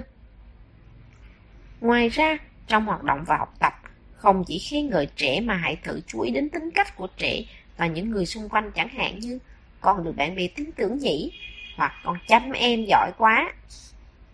Bố mẹ hãy tỏ thái độ hài lòng về con, vì muốn con sau này có cuộc sống sung sướng, cha mẹ thường khá nghiêm khắc với con. Con phải cố gắng hơn nữa, còn phải cố gắng hơn mọi người. Tôi nghĩ rằng chỉ nên nói với trẻ như sau, bố hoặc mẹ hài lòng với những gì con làm, cứ như vậy là tốt rồi, sẽ giúp trẻ trở nên tự tin. Tôi đã gặp rất nhiều bé vì phiền muộn, lo sợ nên thường trốn học. Khi được hỏi, hầu hết các bé đều bày tỏ nỗi lo lắng trong quan hệ với những người xung quanh như không thể hòa nhập, không thể tự chủ trong cuộc sống ở trường học và xã hội, cảm thấy bị bỏ rơi, tách biệt, cô lập với một nhóm người nào đấy như bạn bè. Ngoài ra, có những đứa trẻ lớn lên với lòng tự tôn, nhưng càng trưởng thành, thì việc xây dựng các mối quan hệ tốt đẹp cũng trở nên rất khó khăn. Nếu ngay từ nhỏ, bố mẹ dạy trẻ với suy nghĩ rằng làm được hay không làm được, đó không phải là điều quan trọng nhất, thì trẻ cũng hiểu rằng việc thay đổi trong mối quan hệ giữa con người với con người cũng là điều tự nhiên. Gần đây, có nhiều nhân viên mới bỏ việc, nguyên nhân chủ yếu không phải là hợp hay không hợp với công việc, lý do là họ không biết cách hòa nhập với những người xung quanh như đồng nghiệp, cấp trên. Tương tự, một số học sinh có thành tích tốt ở trường nhưng lại gặp khó khăn khi giao tiếp với bạn bè. Bất cứ công việc nào cũng cần sự giao tiếp và mối quan hệ giữa con người. Trưởng phòng nhân sự của một công ty nói rằng, Lần này tôi không có hứng thú phỏng vấn, tôi không thể tạo được một không khí sinh động với người tham dự phỏng vấn. Một người khác nói đùa rằng, nếu ai đó gợi cảm hứng làm buổi nói chuyện trở nên vui vẻ, bớt ngột ngạt, thì tôi sẽ tuyển ngay lập tức mà không cần thông qua các bước tuyển dụng. Nhưng quá ít người đáp ứng được yêu cầu của họ. Nếu không thể cải thiện mối quan hệ giữa con người với con người, thì trong tương lai, dù ở nơi làm việc hay công việc, bạn cũng sẽ gặp khó khăn. Với tư cách là người bố, người mẹ, bạn để ý đến điểm số của con cái là việc bình thường, nhưng mặt khác, tôi nghĩ bạn cũng nên tìm cách dạy trẻ thích ứng và họ hợp với môi trường xung quanh. Khóa học cho những người chăm sóc trẻ Từ la mắng, nổi giận đến truyền đạt tới trẻ Cha mẹ la mắng hay nổi giận là do có điều muốn dạy dỗ trẻ nhưng nếu cứ đùng đùng nổi giận hoặc la mắng mà không giải thích lý do thì trẻ sẽ không hiểu được vì sao mình bị mắng. Chính vì vậy, cha mẹ cần tìm cách truyền đạt sao cho con hiểu. Tôi khuyên các bậc phụ huynh hãy thử làm theo năm phương pháp mà tôi đã, đã và đang thực hiện như sau. Thứ nhất, quan sát trước khi la mắng. Thứ hai, nói về điểm tốt. Thứ ba, tỏ ra cảm thông. Thứ tư, chỉ ra sai lầm cụ thể. Và thứ năm, đưa ra giải pháp quan trọng hơn truy cứu nguyên nhân quan sát trước khi mắng. Việc quan sát trước khi la mắng có hai ý nghĩa. Một là xem việc la mắng đó có phù hợp hay không, và hai là quá trình quan sát. Việc mắng có phù hợp hay không nghĩa là tùy vào hoàn cảnh mà mình nói hoặc la mắng con. Ví dụ, khi trẻ đang say mê chơi game thì dù có cất tiếng gọi, thậm chí la, thì nó cũng không nghe. Tôi cũng thế, khi đang tập trung làm gì thì chẳng muốn ai bắt chuyện với mình. Vì thế tôi nghĩ rằng tùy từng hoàn cảnh mà mắng mỏ trẻ. Trong những tình huống trẻ đang tập trung vào việc gì đó, khi muốn gọi trẻ thì tôi nghĩ cần phải ra một mệnh lệnh rõ ràng, lớn tiếng để cắt đứt sự tập, tập trung của trẻ. Ngoài ra, cũng không nên vội vàng la mắng trẻ mà cần bình tĩnh, nhẫn nại xem xét sự việc đầu đuôi ra sao. Nếu chỉ nhìn thoáng qua, chắc chắn chúng ta sẽ không hiểu hết được bản chất của sự việc. Ví dụ, qua đứa con lớn làm em khóc. Do chỉ nhìn thoáng qua bằng cảm tính nên có rất nhiều vị phụ huynh sẽ ngay lập tức la mắng người con lớn. Nhưng quá trình không phải do người con lớn mà do người em đã làm hỏng bộ đồ chơi mà anh đó đã ghét nên người anh đã la hoặc đánh người em. Khi hiểu được điều đó, cách cha mẹ mắng con chắc chắn sẽ thay đổi. Nếu nói mẹ biết bị phá hỏng đồ chơi con rất bực, nhưng con không được đánh em, thì sẽ có hiệu quả hơn rất nhiều so với việc vào gõ vào đầu và mắng con. Khi làm như thế, trẻ sẽ an tâm mẹ đã hiểu mình. Nói về điểm tốt Khi có chuyện nói với trẻ, trước hết hãy nói về điểm tốt của trẻ, sau đó hãy nói thật dễ hiểu những gì mình muốn nói. Nếu chỉ nói là con hãy dọn nhà đi, thì trẻ sẽ không làm. Nhưng khi nói con nó chơi thật vui nhỉ, sắp đến giờ dọn nhà rồi đó, sẽ có hiệu quả. Có người thường không muốn nghe những điều mình không thích, không quan tâm. Vì thế, trước hết hãy kể một chuyện vui nào đó cho trẻ nghe, rồi hãy nói những gì mình thật sự muốn nói. Như thế, những gì mình muốn nói sẽ truyền tới con một cách tự nhiên. Hãy dùng cách nói gián tiếp để hành động tâm lý đối với trẻ. Để đánh động tâm lý đối với trẻ trước khi trực tiếp vào vấn đề. Ngay cả người lớn cũng vậy, nhiều khi đi đường vòng sẽ có hiệu quả hơn. Chẳng hạn như trong một bữa ăn, ai đã hút một thìa súp và đột nhiên la lên, trời ơi mặn quá. Nếu bạn là người nấu bữa ăn đó, bạn sẽ cảm thấy như thế nào? Chắc chắn bạn sẽ không muốn nghe những lời đó. Cho dù đó là sự thật đi nữa. Làm một việc gì đó, ai cũng có tâm lý muốn được khen và bạn chắc chắn cũng vậy. Nếu thay đổi cách nói chẳng hạn, cơm tối nay con quá, nhưng nước súp thì hơi mặn, như vậy sẽ dễ nghe hơn và không làm người đầu bếp cảm thấy buồn. Khi đó bạn sẽ vui vẻ thừa nhận, ừ, đúng là như vậy nhỉ, và sẽ tìm cách cứu vãn tình thế bằng việc đứng dậy lấy nước sôi để chế thêm vào súp. Ngược lại nếu bị chê trong tình huống như vậy thì có nhiều bà nội trợ cảm thấy ấm ức, thậm chí giận hờn, không ăn nữa và không khí gia đình sẽ tự nhiên mất vui, căng thẳng. Không chỉ trẻ em mà cả người lớn cũng thích khen. Nếu tôi được con khen, mẹ là số một, con thích mẹ nhất, mẹ mua cho con một cái đi. Thì tôi cảm thấy như được lên chiếm tầng mây. Dù hiểu được ẩn ý sau lời khen là muốn gì đó, nhưng tôi vẫn cảm thấy rất đáng yêu và đa số chiều theo ý trẻ. Do đó tôi nghĩ rằng khen và nói về điểm tốt cũng là một cách nói dạo đầu tốt trước khi bắt đầu truyền đạt điều gì đó đến trẻ. Các vị phụ huynh hãy thử áp dụng xem sao nhé. Tỏ ra cảm thông khi trẻ đang mãi mê chơi nhưng bạn muốn trẻ ngưng lại để về nhà, thì bạn sẽ nói với con như thế nào? Nếu đứa trẻ đang say mê chơi, đột nhiên bị mẹ nói nào về thôi con, thì nó sẽ rất khó chịu. Nhưng nếu được mẹ nói, con vẫn muốn chơi nữa hả? Thì trẻ sẽ nghĩ, à mẹ hiểu mình quá. Chỉ nói đơn giản thế thôi, nhưng sự đồng cảm này sẽ làm cho trẻ cảm thấy sự an tâm và gắn kết lòng tin vào mẹ. Có một lần, con trai tôi đòi uống bia của bố nó. Tôi đã nói với con thế này, khi con trên 20 tuổi thì mới được uống. Điều đó là đúng phải không? Thế nhưng con trai tôi đã không nghe lời. Nó cứ làm ầm lên, con muốn uống, con muốn uống cơ. Lúc đó, ông xã tôi đã nói với con, con cũng thích bọt bia hả? Đó là sự đồng cảm. Thằng bé đã dạ và gật đầu rất ngoan. Chỉ lần đó là duy nhất và từ đó về sau, nó dường như quên mất loại đồ uống này và không đòi bia nữa. Sức mạnh của sự cảm thông tuyệt quá nhỉ. Chỉ ra sai lầm cụ thể. Khi mắng con, đừng mắng chung chung con sai hay con hư, mà hãy nói với con việc đó làm, việc nó làm là sai. Đừng nói con là đứa trẻ hư, mà hãy nói là vẽ bậy lên tường là sai. Hồi còn nhỏ, bố đã từng ra lệnh cho tôi dùng đèn pin chiếu vào những tài liệu khi bố đang làm việc. Bởi vì tôi cầm đèn pin không chắc chắn nên ánh sáng từ đèn pin bị dịch chuyển lung tung. Bố tôi đã lơ lớn rằng mày là đồ vô dụng. Đối với con cái lời nói của cha mẹ có sức ảnh hưởng rất sâu sắc. Lúc đó tôi đứng im mà hứng chịu những lời cay nghiệt của bố và tự nhiễu. Phải rồi, còn là đứa vô dụng. Phủ định nhân cách là cách đánh gục đối phương tới mức không thể đứng dậy. Có lẽ người chửi cho đó là những lời nói nhẹ nhàng, khinh khi, nhưng với người nghe sẽ tạo ra một cú sốc lớn. Đối với những điều trẻ làm chưa đúng thì cha mẹ nên dạy thế nào? Trong trường hợp như thế, chúng ta nên giải thích cụ thể cho con. Con cố gắng đừng để ánh sáng bị rung, mà hãy thử cầm chắc đèn pin thế nào, sẽ tốt hơn rất nhiều. Cho nên trong những tình huống cụ thể, nếu trẻ làm chưa tốt, hãy tìm cách truyền đạt tới trẻ rằng không phải con có lỗi, mà là chỗ này con làm chưa đúng và chỉ dẫn thật cụ thể để cho trẻ hiểu. Đưa ra giải pháp quan trọng hơn truy cứu nguyên nhân. Trước đây, khi con làm sai, tôi cứ khăng khăng hỏi con lý do.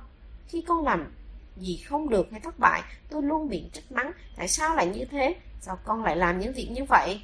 Nhưng cuối cùng cũng không thể giải quyết được gì và chỉ làm cuộc trò chơi, cuộc trò chuyện rơi vào bế tắc. Ngay cả người lớn cũng sẽ khó trả lời những câu như Tại sao lại để con bị bệnh hay vậy hả? Vì thế đừng hỏi tại sao mà hãy hỏi con sẽ làm thế nào. Ví dụ khi con làm vỡ chén, nếu nói con sẽ làm thế nào, thì sẽ, trẻ sẽ nhận ra là mình phải lấy chổi để quét những mảnh vỡ lại. Tôi hỏi những câu hỏi tại sao sẽ không giải quyết được vấn đề gì. Thay vào đó nên tập thói quen đặt cho trẻ những câu hỏi như con sẽ làm thế nào? Nếu trẻ hiểu được cụ thể những gì mình nên làm thì tâm trạng sẽ không bị căng thẳng, lo sợ đến mức đứng trơ ra như đá và không biết trả lời thế nào. Còn sẽ làm thế nào? Có ích cho những tình huống trẻ vì quá sợ mà đờ cả người ra. Thay vì nói tại sao thì thử thay đổi bằng cách nói, con sẽ làm thế nào. Chắc chắn trẻ sẽ biết mình cần phải làm gì tiếp theo để cải biến tình hình.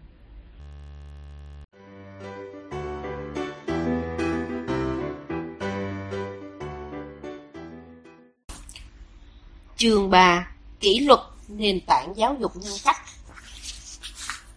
bạn đã nhận được sự tin tưởng từ trẻ chưa? Trừ một số trường hợp ngoại lệ, mọi đứa trẻ đều học được sự tín nhiệm cơ bản đối với những người xung quanh thông qua việc tin tưởng mẹ của mình. Sự tin tưởng cơ bản này được Erikson gọi là Basic Trust. Nó có liên hệ với việc giáo dục trẻ nhỏ. Theo Erikson, việc giáo dục nếu không có người được trẻ tin tưởng thực hiện thì sẽ không mang lại hiệu quả. Việc bị người mà mình không tin tưởng trách mắng sẽ làm cho lòng tự trọng của đứa trẻ bị tổn thương. Từ đó dẫn đến việc chúng sẽ mang trong mình tâm lý không nghe lời đối với lời nói của người đối diện như là cha mẹ hoặc người chăm sóc chúng. Tình trạng này không chỉ bắt gặp ở những đứa trẻ mà ngay cả ở những người trưởng thành. Đối với những người ta không tin tưởng, dù có nhận được lời khuyên từ họ, thì ta cũng không muốn tiếp nhận như những người được chúng ta tin tưởng, dù có bị họ trách mắng, ta vẫn chấp nhận điều đó. Do vậy hãy đi theo con đường vòng trong việc dạy trẻ. Đầu tiên, cha mẹ phải làm cho con cảm nhận được rằng mình chính là người bảo vệ con. Gõ được sự tín nhiệm của con bằng cách lắng nghe những yêu cầu và đáp ứng nguyện vọng của chúng. Tất nhiên, việc đáp ứng được 100% yêu cầu của trẻ hẳn rất khó khăn. Tuy nhiên, lấy được lòng tin để trẻ để dạy trẻ là một điều cần thiết. Bruce D. Perry, bác sĩ người Mỹ chuyên về vấn đề tinh thần của trẻ sơ sinh đã nói rằng những em bé khi khóc lóc đòi hỏi điều gì đó, dù cho chúng có đòi hỏi một ngàn lần, nếu được đáp ứng, thì những đứa trẻ này khi lớn lên sẽ tìm thấy được niềm vui trong mối quan hệ giữa con người với con người. Việc những yêu cầu của mình lúc nào cũng được đáp ứng sẽ làm cho đứa trẻ lớn lên với một trái tim ngập tràn vui vẻ phấn khởi và đó sẽ trở thành nguồn sức mạnh trong mỗi con người. Sẽ có lúc bạn cảm thấy khó khăn trong việc giáo dục trẻ và muốn dừng phương pháp dạy dỗ theo sự tin tưởng cơ bản này lại. Bạn đừng quá khắc khe trong việc đáp ứng nhu cầu của trẻ mà ngược lại, hãy cố gắng hết sức để đáp ứng nhu cầu của chúng. Hãy thử cố hết sức mình để thiết lập sự tin tưởng nơi con. Việc áp dụng phương pháp này không bị giới hạn bởi độ tuổi và bạn có thể bắt đầu thực hiện nó bất cứ lúc nào. Hãy yên tâm trước những đứa trẻ ngang bướng với cha mẹ. Tôi tham gia nhóm học tập của hội bảo mẫu đến nay đã được hơn 40 năm. Tuy nhiên, dạo gần đây, tôi thấy số lượng những đứa trẻ mà trước mặt cha mẹ luôn là những đứa trẻ ngoan.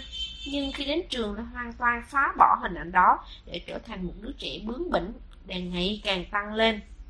Một dạng điển hình của những đứa trẻ bướng bỉnh đó là hiện tượng đứa trẻ muốn được độc chiếm giáo viên ở nhà trẻ và muốn được nuôi chiều chuộng, chăm sóc một cách thái quá như một em bé. Về chuyên môn, hiện tượng này được gọi là đối kháng.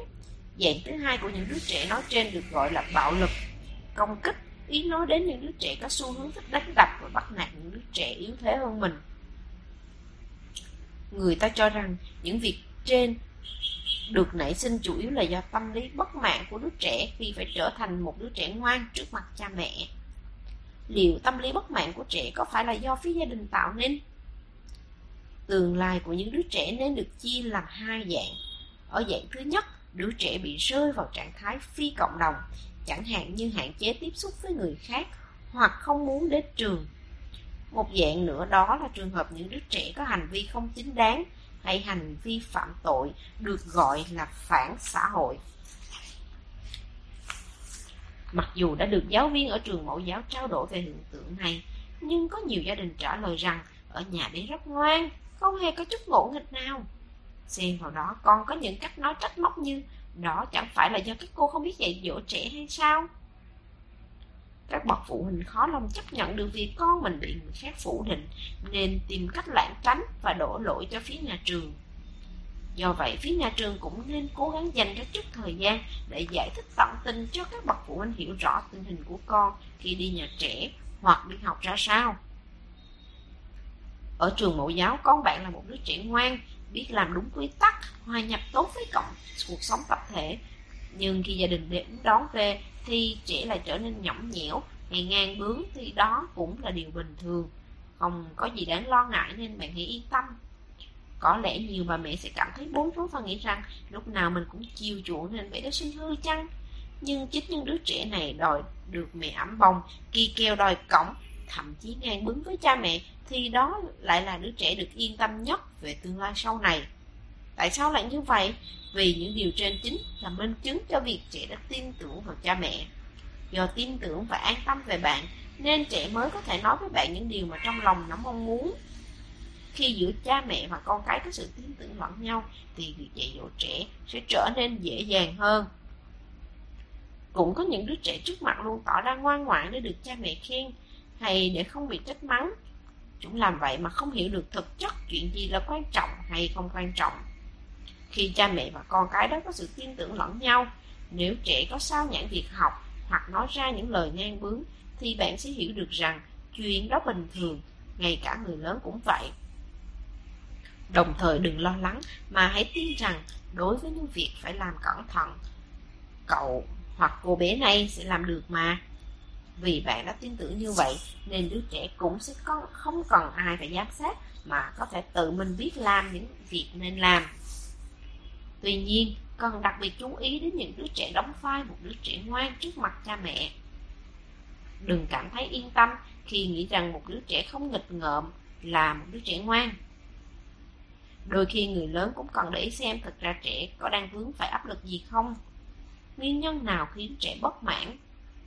Như đã nói ở trên, những đứa trẻ có khuynh hướng muốn trở về như một em bé, hoặc những đứa trẻ thích tấn công người khác đều xuất phát từ tâm lý bất mãn thay vì la rầy trẻ về việc đòi hỏi được chiều chuộng hoặc la mắng trẻ không được bạo lực như thế thì bạn hãy thử suy nghĩ xem điều gì đã khiến trẻ có những hành động bất mãn như vậy nguyên nhân không hẳn chỉ nằm trong những vấn đề như hôm nay bé ngủ bé ngủ đã đủ chưa hoặc bé có cãi nhau với bạn bè ở trường không? Mà bạn hãy thử nghĩ kỹ xem thường ngày mình có làm gì khiến cho bé nảy sinh tâm lý bất mãn này không? Sự kết hợp giữa nhà trường và gia đình. Ấy thế là mùa xuân này của cháu nhà tôi cũng đi mẫu giáo rồi đấy. Vậy chị đã luyện tập trước cho bé gì chưa? Hả? Luyện tập gì cơ tập cho bé làm những việc cơ bản ấy chẳng hạn như tự mình đi vệ sinh tự thay quần áo biết sử dụng đũa ồ con đã biết dùng đũa rồi còn chỉ biết ăn muỗng nhà mình huấn luyện tập cho cháu thật vững vàng nhé Bằng tuổi thằng bé, tất cả tụi nhỏ biết tự làm những việc cơ bản rồi. Chỉ mỗi nhóc nhà mình là chưa biết. Không ổn rồi, phải mở một khóa huấn luyện đặc biệt thôi. Người mẹ nảy sinh ý định như vậy. Thế nhưng, đằng sau sự hào hức của mẹ thì cả việc tự đưa toilet lẫn việc dùng đũa đều không tiến bộ như mong muốn. Cố lên con trai, chỉ cần con biết tự thay quần áo là được rồi. Cố lên. Thế là cuộc sống ở trường mẫu giáo đã bắt đầu. Cháu nhà tôi đến bây giờ cả những việc cơ bản như dùng đũa lẫn tự đi vệ sinh vẫn chưa biết. Xin lỗi cô giáo ạ. À. Không có gì đâu chị ạ. À. Khi nhìn các bạn ở trường có thể tự làm được bé sẽ bị kích thích. Theo tớ đi. Từ đó bé sẽ biết bắt trước và làm theo. Mẹ không còn phải một mình dạy cho bé hết tất cả mọi thứ đâu. Cả gia đình và nhà trường hãy cùng nhau dạy cho bé. Cô cô nói bé nhà mình thấy quần áo nhanh nhất đấy. Lúc ở nhà bé sẽ được bố mẹ dạy dỗ kèm cặp. Còn khi ở trong một tập thể, bé có thể học được nhiều điều từ cô giáo và các bạn. Thật tuyệt vời biết bao khi bé dần dần học và phát huy được nhiều điều tốt. Nếu gia đình và nhà trường có sự kết hợp với nhau để giáo dục trẻ thì sẽ đem lại hiệu quả tích cực.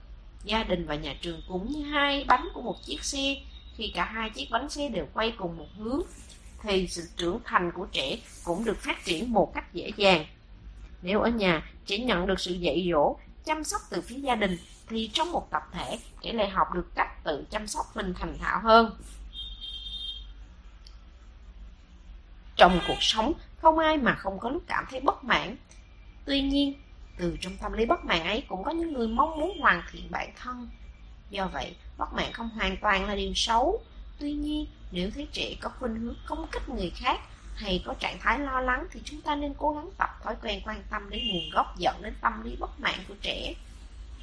Khi sự bất mãn của trẻ thể hiện mạnh mẽ, điều đó dường như cũng thể hiện sự bất mãn của cha mẹ đã gia tăng. Bản thân cha mẹ đôi khi cũng có sự bất mãn về những chuyện thường ngày trong công việc hay mâu thuẫn gia đình. Khi sự bất mãn của cả người lớn và trẻ con cùng nhân lên mạnh mẽ, họ lại có khuynh hướng công kích người xung quanh. Bằng cách la mắng hoặc có những hành vi tương tự, người lớn đã gây ra áp lực cho trẻ. Vì vậy, khi cảm thấy sự bất mãn của mình bị tích tụ quá nhiều, thì chúng ta hãy tìm biện pháp để giải tỏa chúng. Một cuộc điện thoại dài với bạn bè hãy đắm mình trong thế giới, những sở thích cá nhân cũng là một trong những biện pháp mang lại hiệu quả. Kết quả của việc người lớn giải tỏa được áp lực đó là những bất mãn của trẻ nhỏ cũng trở nên ít dần đi. Khi trẻ lớn tiếng, cha mẹ tỏ thái độ ối ối sợ quá sợ quá. Giai đoạn từ 2 đến 3 tuổi, trẻ bắt đầu bước vào thời kỳ bướng bỉnh, đôi lúc trẻ sẽ tỏ thái độ tức giận phải sử dụng từ ngữ thô lỗ. Tùy vào độ tuổi mà những chuyện như thế sẽ xảy ra ít hay nhiều. Khi cậu bé hoặc cô bé đột nhiên nói những lời sổ sàng, chúng ta hãy đáp lại rằng ôi sợ quá, sợ quá.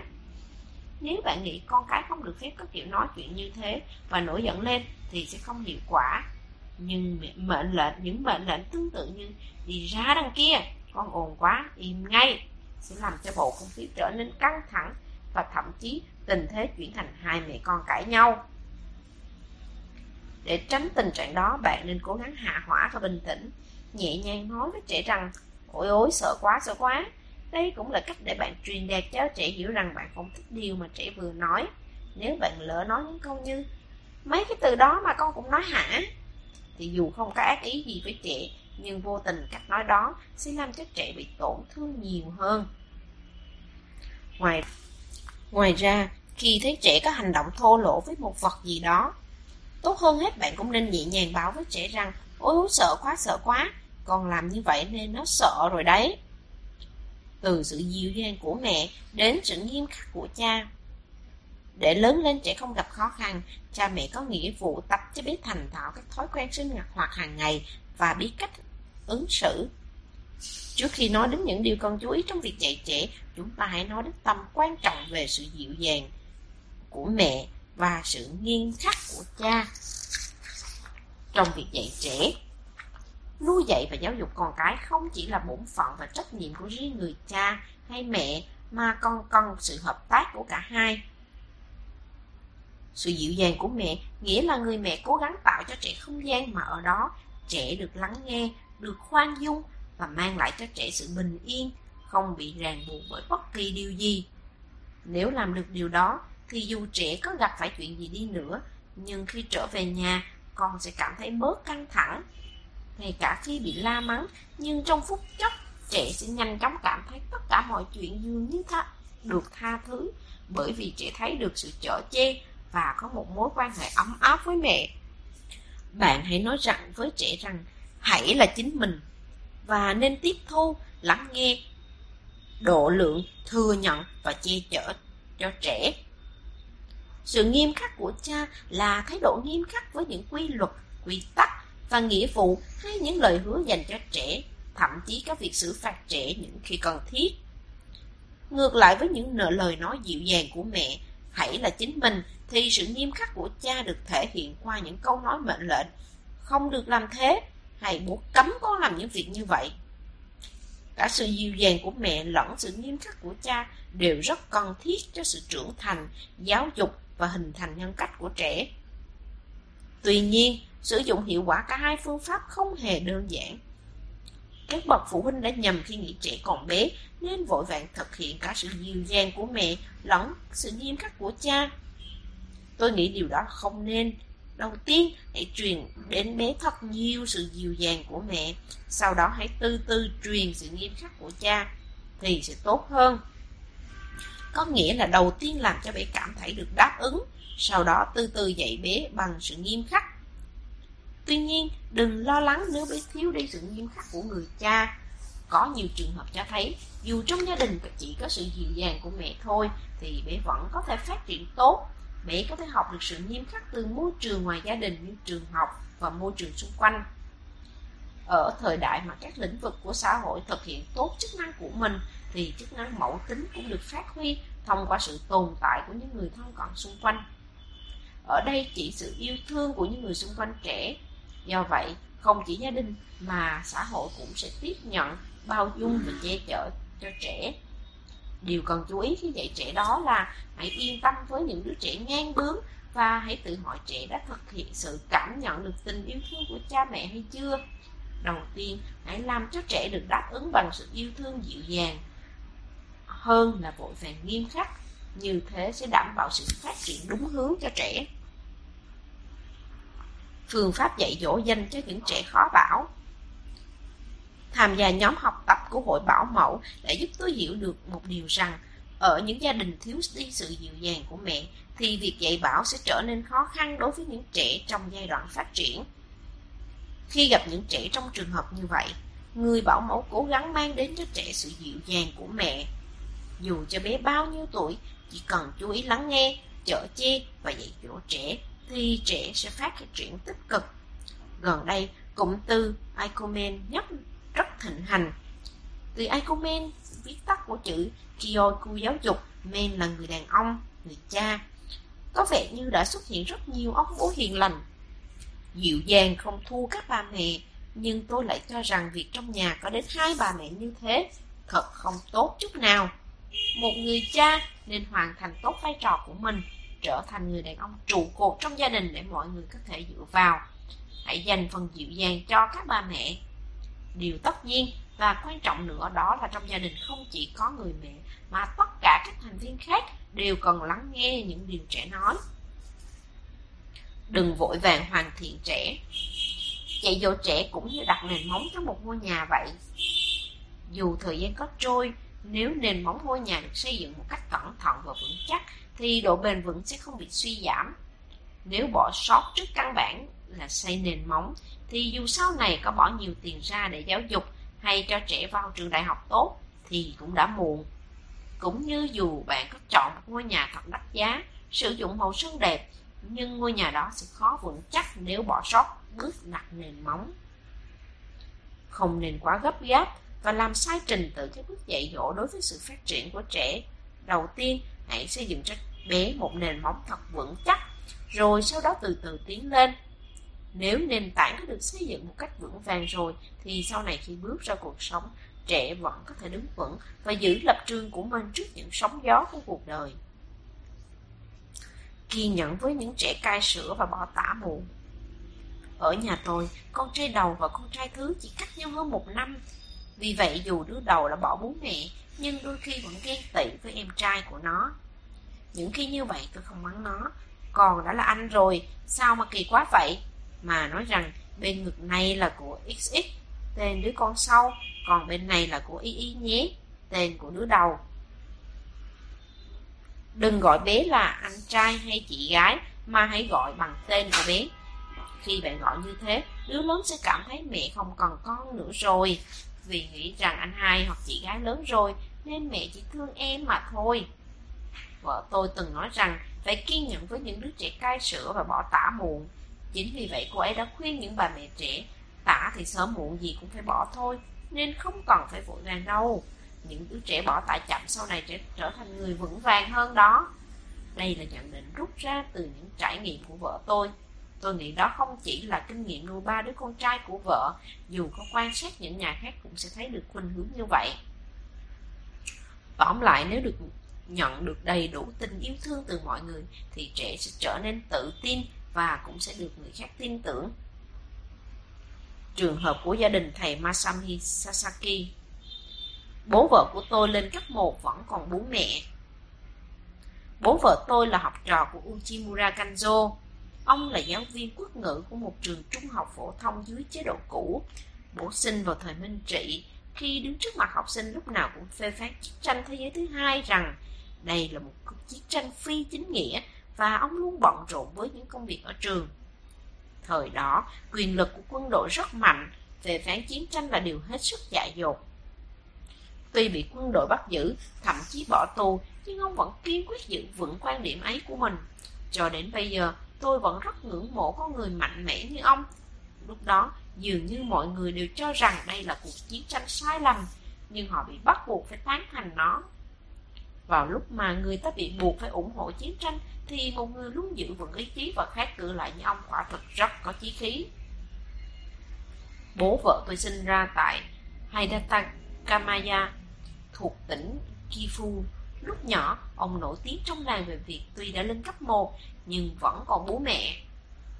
Ngoài ra, Haku Hosho, một sumo nổi tiếng ở Yokohama, cũng từng nói rằng đến khi 15 tuổi, cơ thể ông vẫn còn nhỏ, và lúc đó ông vẫn còn nằm ngủ giữa cha và mẹ. Trong lịch, lịch sử nhiều bậc vĩ nhân cũng có những chuyện tương tự như trên, vậy sức mạnh của họ từ đâu mà có? Có thể từ lúc nhỏ đã được truyền đạt một cách đầy đủ sự nghiêm khắc của cha và được tích lũy dần dần trong cự người họ. Điều đó trở thành nguyên nhân để khi bước ra xã hội, họ có thể trở thành một người biết vì bản thân và vì mọi người mà cố gắng.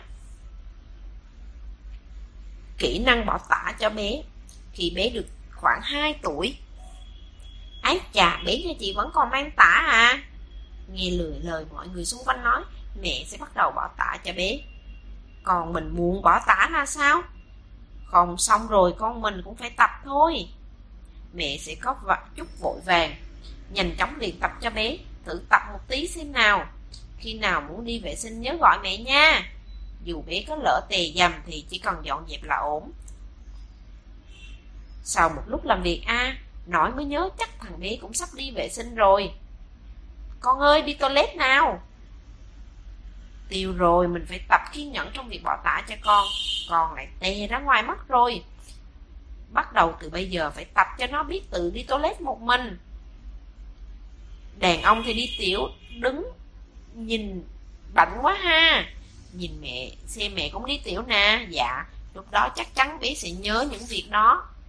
Có khi bé cảm thấy mắc quá, Mẹ, toilet, Có muốn đi cùng không? Cháu bây giờ có vẻ không mắc gì à Vì vậy dù đang tốn thời gian hơn mẹ nghĩ, Nhưng rồi bé cũng sẽ tự bỏ tả. Đàn ông thì tiểu đứng gì vậy ta, Mẹ hãy đừng ngạc nhiên khi thấy điều đó. Vì nghĩ trong đầu đã đến lúc bỏ tả Nên mẹ có phần vội vàng, Mẹ cũng đi tiểu đứng đi. Nhưng thật sự thợ rồi thì Thời điểm bé bỏ tả cũng đến, Đối với thời kỳ đó của bé. Nhiều người cho rằng Từ mùa hè năm bé lên 2 tuổi Hãy bỏ tả Tuy nhiên, hiện nay vào mùa đông, mọi người đã có thể giữ ấm bằng máy điều hòa, nên cũng không cần chú ý lắm đến vấn đề thời tiết. Bạn hãy cứ nghĩ rằng sẽ chẳng có ai quá 20 tuổi rồi mà vẫn mặc tả, mặc dù trước đó vẫn còn mang suốt. Và hãy cảm thấy yên tâm về điều này, nên cứ điềm tĩnh chờ đến thời kỳ con tự bỏ tả. Nuôi dưỡng khả năng chia sẻ nỗi buồn khi còn nhỏ, nếu trẻ được cha mẹ lắng nghe chuyện của mình và nhận được sự giúp đỡ từ cha mẹ, thì lớn lên chúng sẽ giỏi hơn những đứa trẻ khác trong việc tuân thủ luật lệ, quy tắc, lời hứa, biết tiếp thu cảm giác của bạn bè và mọi người xung quanh. Nhà tâm lý học Henry Wallen đã nói rằng việc không được chia sẻ niềm vui một cách đầy đủ sẽ làm cho trẻ không thể phát triển khả năng biết chia sẻ nỗi buồn với người khác. Để có thể bắt đầu dạy cho trẻ biết chia sẻ niềm vui, cha mẹ hãy làm sao để trẻ cảm nhận được rằng đem đến niềm vui cho con cũng chính là niềm vui của cha mẹ. Cũng giống như thế, việc dạy trẻ biết chia sẻ nỗi buồn chính là phải làm sao để trẻ trở thành người biết quan tâm và để ý đến người khác theo nghiên cứu ở trong và ngoài nước, những trường học ở Nhật là nơi có nạn bắt nạt xảy ra phổ biến nhất.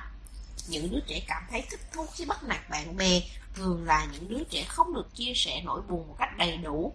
Nói cách khác, ngay từ lúc còn nhỏ, năng lực chia sẻ niềm vui của những đứa trẻ này đã không được phát triển. Do vậy, chúng cũng không có khả năng chia sẻ nỗi buồn với người khác. Giữa bạn bè, đồng nghiệp, vì có sự an tâm, tin tưởng đối với nhau nên mới có thể xuất hiện quan hệ giúp đỡ lẫn nhau. Tôi cho rằng những đứa trẻ không xây dựng được những mối quan hệ như vậy với mọi người sẽ dễ rơi vào trạng thái bắt nạt người khác hoặc bị bắt nạt. Muốn chơi cùng con Theo nghiên cứu của Henry Wallen, những đứa trẻ sau khi sinh từ 4 đến 5 tháng đã bắt đầu muốn cha mẹ chú ý tới mình và có nhu cầu muốn được bế, muốn được cho ăn no. Tuy nhiên sau 4 đến 5 tháng, trẻ muốn được mẹ ôm vào lòng cho bú. Bên cạnh đó còn muốn mẹ cũng cảm nhận được sự vui mừng của mình. Nói cách khác, trẻ có nhu cầu vừa muốn bạn làm cho mình được vui, vừa muốn bạn cũng cảm thấy vui vì điều đó. Những tình cảm được phân biệt một cách rõ ràng như thế sẽ làm cho trẻ trưởng thành. Từ việc muốn chia sẻ niềm vui, trẻ cũng sẽ phát triển kỹ năng giao tiếp với người khác. Những đứa trẻ tích lũy được nhiều kinh nghiệm sẽ phát triển theo hướng biết khoan dung với bản thân mình và cả những người khác. Nhờ đó giúp trẻ dễ xây dựng được những mối quan hệ sau này. Nếu lúc còn nhỏ, trẻ ít được chia sẻ thì bây giờ chúng ta hãy bồi đắp bằng cách tiếp nhận những cảm xúc của trẻ qua việc thường xuyên lắng nghe trẻ nói và đáp ứng những yêu cầu của trẻ. Những khi trẻ buồn, hãy cho trẻ thấy rằng bố mẹ cũng buồn. Khi trẻ khóc vì la mắng, bạn cũng chảy nước mắt. Đây chính là sự giao tiếp có tính bản năng của con người.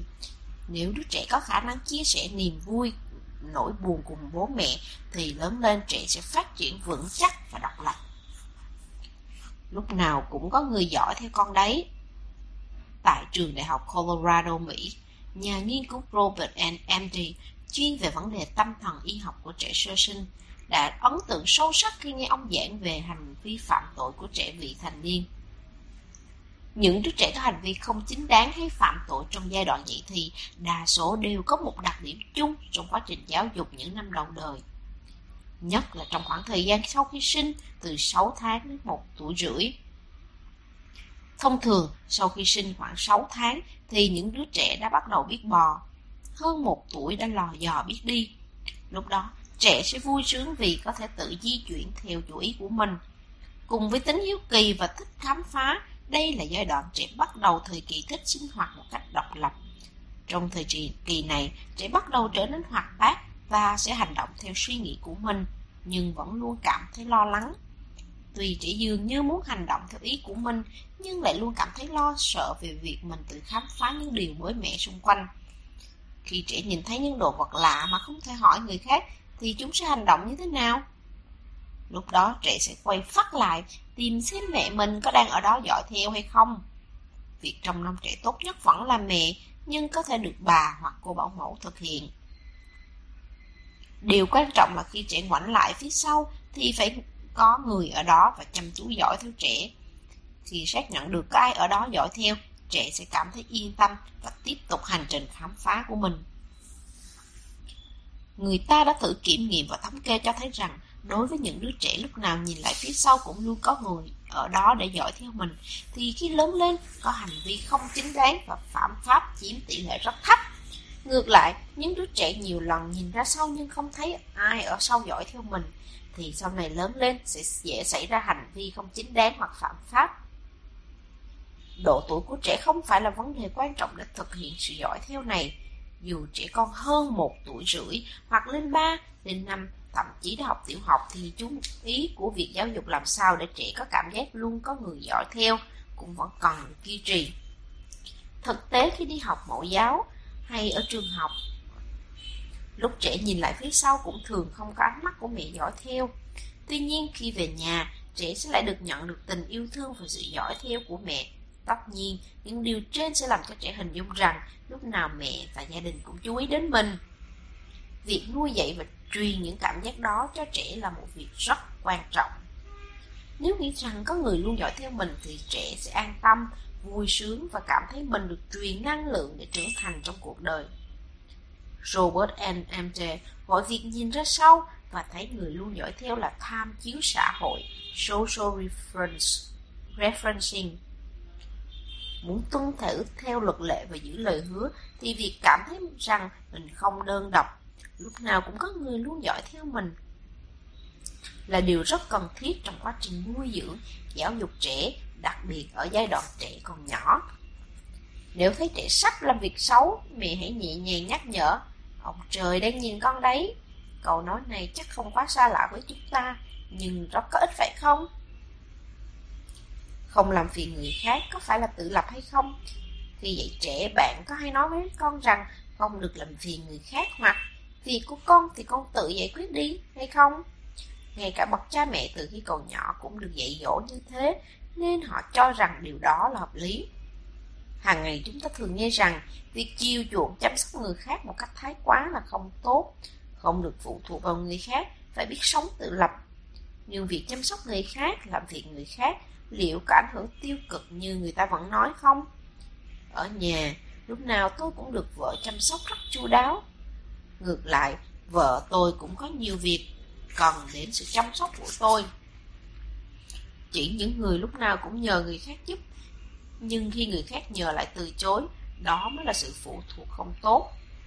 Một mối quan hệ phụ thuộc tương hỗ lý tưởng, đó là hai bên cùng phụ thương, thuộc và được phụ thuộc lẫn nhau. Do vậy bạn cứ mạnh dạn bảo với trẻ rằng nếu có việc cần hãy nhờ bạn bè giúp và hãy giúp bạn khi được nhờ. Nếu riêng cho trẻ thói quen này, trẻ sẽ không phải thu thủi một mình mà có thể an tâm trông cậy vào bạn bè. Dù là lúc làm bài tập, vui chơi hay khi trẻ gặp khó khăn. Bạn hãy luôn nhắc trẻ rằng mọi thứ nhờ bạn bè của con, hãy thử nhờ bạn bè của con. Khi được tin tưởng, bạn bè sẽ cố gắng hết sức để giúp. Trong cuộc sống, không có gì cô đơn bằng việc không nhận được sự trông cậy từ người khác. Ngay từ lúc nhỏ, nếu không dạy trẻ ý thức về việc vui vẻ khi người khác nhờ vả, thì trẻ cũng sẽ khó trông cậy vào người khác. Trẻ con cũng biết tự hào khi giúp đỡ ai đó. Ngay cả trong quan hệ vợ chồng, sự giúp đỡ lẫn nhau sẽ làm cho mối quan hệ trở nên gắn bó sâu sắc và đem lại cảm giác yên bình. Nhờ đó vợ chồng mới có thể cùng nhau vượt qua những cây đắng của cuộc đời. Con người không thể sống một mình, do vậy, giúp đỡ lẫn nhau là việc cần thiết và ý có ý nghĩa trong mối quan hệ giữa con người với con người. Hãy sống tin tưởng và giúp đỡ lẫn nhau.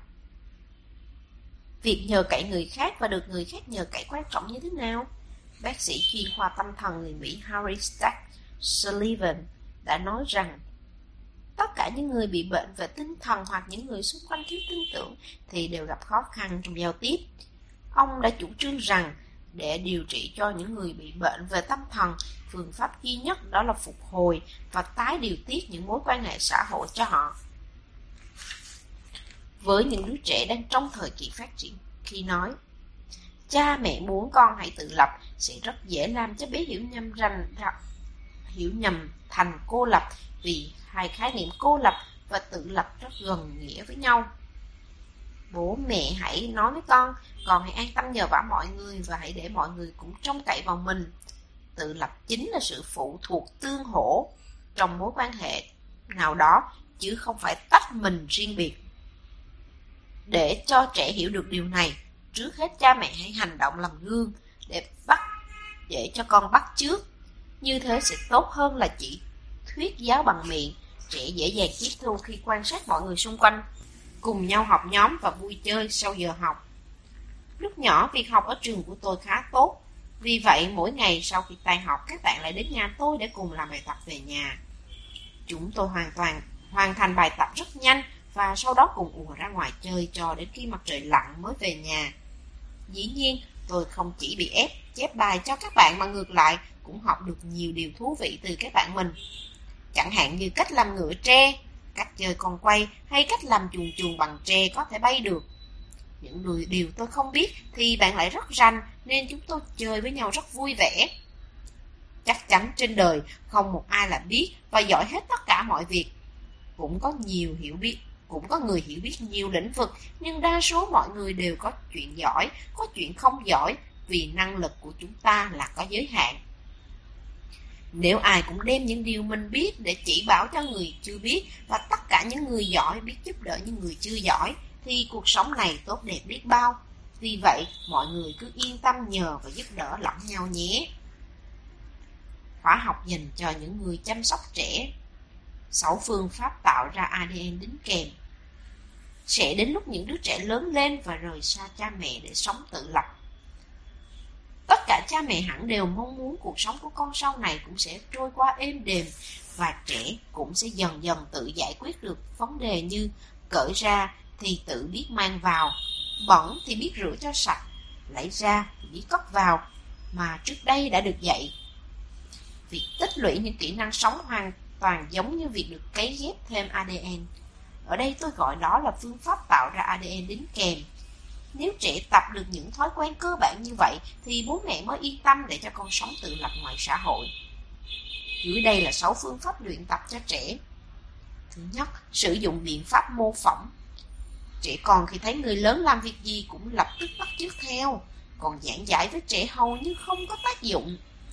Lúc sinh thêm đứa con thứ hai, tôi toàn ẩm bé rồi dùng chân để đóng cửa.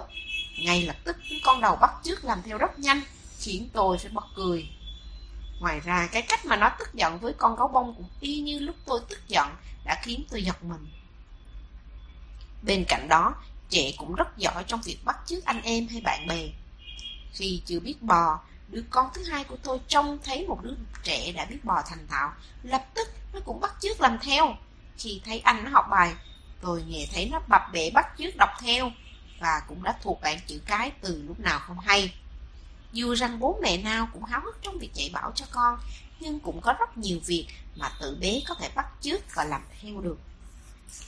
Hãy sử dụng biện pháp mô phỏng này vào việc dạy dỗ trẻ. Những ADM đính kèm nào mà bố mẹ muốn ghép vào cho trẻ thì trước hết bố mẹ hãy ý thức rằng làm cho trẻ trẻ bé xem trước. Chẳng hạn như ăn xong phải đánh răng, đi vệ sinh xong phải dội nước. Những việc như vậy cứ lặp đi lặp lại thì trẻ cũng sẽ tự nhiên xem đó là những việc mình phải làm, ngay cả thói quen dọn dẹp và lau dọn cũng vậy. Thứ hai, mọi thứ xung quanh đều có sức sống. Trẻ nhỏ dường như cảm thấy rằng tất cả những vật xung quanh mình đều có sự sống. Về cơ bản, đến khoảng 9 tuổi, đứa trẻ nào cũng có khuynh hướng cảm nhận như vậy. Chúng tin rằng tất cả những gì xung quanh mình như gấu bông, những con hoa trong luống, những bộ quần áo đều có trái tim trong những cuốn truyện tranh, tất cả động vật, thực vật và những thứ khác thường được miêu tả nhân cách hóa lên như con người. Đối với người lớn, đây rõ ràng là sự hư cấu, nhưng đối với trẻ con thì đây hoàn toàn là chuyện hết sức tự nhiên. Trong suy nghĩ của trẻ, dường như không tồn tại ranh giới giữa mơ mộng và hiện thực. Trẻ sống trong cả hai thế giới đó. Bạn hãy điều chỉnh suy nghĩ của mình cho giống với suy nghĩ của trẻ thử bắt chuyện với trẻ bằng tất cả mọi vật xung quanh chúng ta đều sống nhỉ. Nếu con ném đồ chơi, nó sẽ đau và khóc đó. Nếu con mang bít tóc vào thì nó sẽ vui lắm đấy. Bằng cách bước vào thế giới của trẻ, bố mẹ sẽ cảm thấy thích thú và dễ dàng giao tiếp với con. Mẹ, thứ ba biểu thị cụ thể. Mẹ đã nói với con bao nhiêu lần rồi, sao con vẫn không chịu tiếp thu? Mẹ đã nói rồi mà con vẫn làm theo ý mình hả? Bạn có thường nói với con những câu như thế không? Không phải trẻ không nghe, mà có lẽ do con không hiểu được những gì cha mẹ nói mà thôi. Hồi còn nhỏ, lúc tôi đang ăn mẹ nói candy, nhưng tôi không hiểu mẹ tôi muốn nói gì. Candy trong tiếng Nhật có rất nhiều ý nghĩa, ở đây có nghĩa là nhai. trong trường hợp này mẹ muốn bảo con hãy nhai kỹ khi ăn. Và tôi đã bị mắng. Không chỉ mẹ tôi mà đối với các bà mẹ khác, chắc ở trong trường hợp tương tự cũng sẽ nghĩ rằng đứa trẻ không nghe lời mình. Con làm cái gì vậy? Mẹ nói rồi mà vẫn không nghe hả? Như vậy chúng ta có thể thấy rằng có nhiều từ mà người lớn sử dụng nhưng trẻ con không hiểu. Do vậy chúng ta nên sử dụng những từ khiến chúng thấy dễ hiểu, dễ liên tưởng. Khi nói với trẻ, bạn hãy cố gắng chuyển thành những từ ngữ sao cho dễ hiểu và dễ hình dung nhé. Chẳng hạn như thay vì nói đừng có chạy lăn xăng nữa, hãy nói ngồi lên ghế nào, hay thay quần áo cẩn thận nào, thành cài cúc áo vào con nhé. Càng nói cụ thể, trẻ, trẻ sẽ dễ dàng tiếp thu hơn. Hoặc mẹ đếm đến 10 là phải xong nha. Thứ tư, búp bê chóp chép. Hãy sử dụng phương pháp giả làm búp bê. Dù ở nhà chúng ta không có búp bê thì cũng không cần phải cất công đi mua đâu. Bạn hãy luồn tay vào đôi tóc để giả làm búp bê. Trong giờ cơm, ta đưa cánh tay giả làm búp bê trước mặt trẻ, vừa làm hình dáng như cái miệng đang nói, và nói với bé, ăn cơm nào. Trẻ còn sẽ thấy vui vẻ, muốn kéo dài cuộc chơi và có hứng thú với chuyện ăn uống hơn. Lúc đi ra ngoài, hãy dùng con búp bê vẫy tay và nói, nào, cùng đi thôi. Sau đó đếm 1, 2, 1, 2 và bước đều. Cách này sẽ mang lại hiệu quả hơn là làm vẻ mặt nghiêm nghị nói, đi thôi. Khi đóng vai con búp bê biết nói, bản thân cha mẹ dường như cũng sẽ đổi sang một tính cách khác, nên giọng điệu cũng đổi và sự tức giận dường như không còn. Điều này quả thật rất tốt. Bản thân bố mẹ cũng sẽ cảm thấy vui vẻ, nên hãy thường xuyên thử cảm giác thư giãn đó nhé. Thứ năm, sử dụng truyện tranh và poster. Sử dụng truyện tranh và poster cũng là một phương pháp được khuyến khích trong quá trình dạy trẻ. Hiện nay, những truyện tranh giáo dục với cách dùng hình ảnh minh họa rất sinh động sẽ giúp ích rất nhiều trong quá trình nuôi dạy trẻ. Chúng ta có thể cho trẻ xem để trẻ tự bắt chước theo và tập cho trẻ một số việc như tự thay quần áo, tự đánh răng, đi vệ sinh. Trước đây, tôi, khi tôi dọn con gái đi nha sĩ, lúc ngồi ở phòng chờ, còn bé thấy một tấm poster được dán ở đó. Đó là bức tranh về những con vật to lớn đang cùng nhau đánh răng rất vui vẻ. Con gái tôi ngắm bức tranh một lúc rất lâu. Về nhà, bé lập tức bắt theo những gì đã nhớ. Ngay từ ngày hôm đó, nhờ vào tấm poster mà con bé đã dần dần tự mình biết đánh răng. Chính vì vậy, bạn hãy dùng thật nhiều loại phương tiện khác nhau để có thể dễ dàng kích thích trí tưởng tượng của trẻ. Thứ sáu, truyền đạt cho trẻ cảm giác mình là người có ích. Theo lời khuyên của thầy Sasaki, không chỉ khen những lúc trẻ làm được điều gì đặc biệt, mà ngay cả khi trẻ làm những điều bình thường thôi, chúng ta cũng hãy nói cảm ơn với trẻ. Như vậy trẻ sẽ nghĩ rằng khi nhận được sự giúp đỡ của mình nên bố mẹ rất vui sướng. Mẹ cảm ơn con đã giúp mẹ, con đã làm như vậy nên mẹ rất vui. May quá mẹ được con giúp. Bạn hãy chân thành truyền đạt đến trẻ những lời cảm ơn như thế.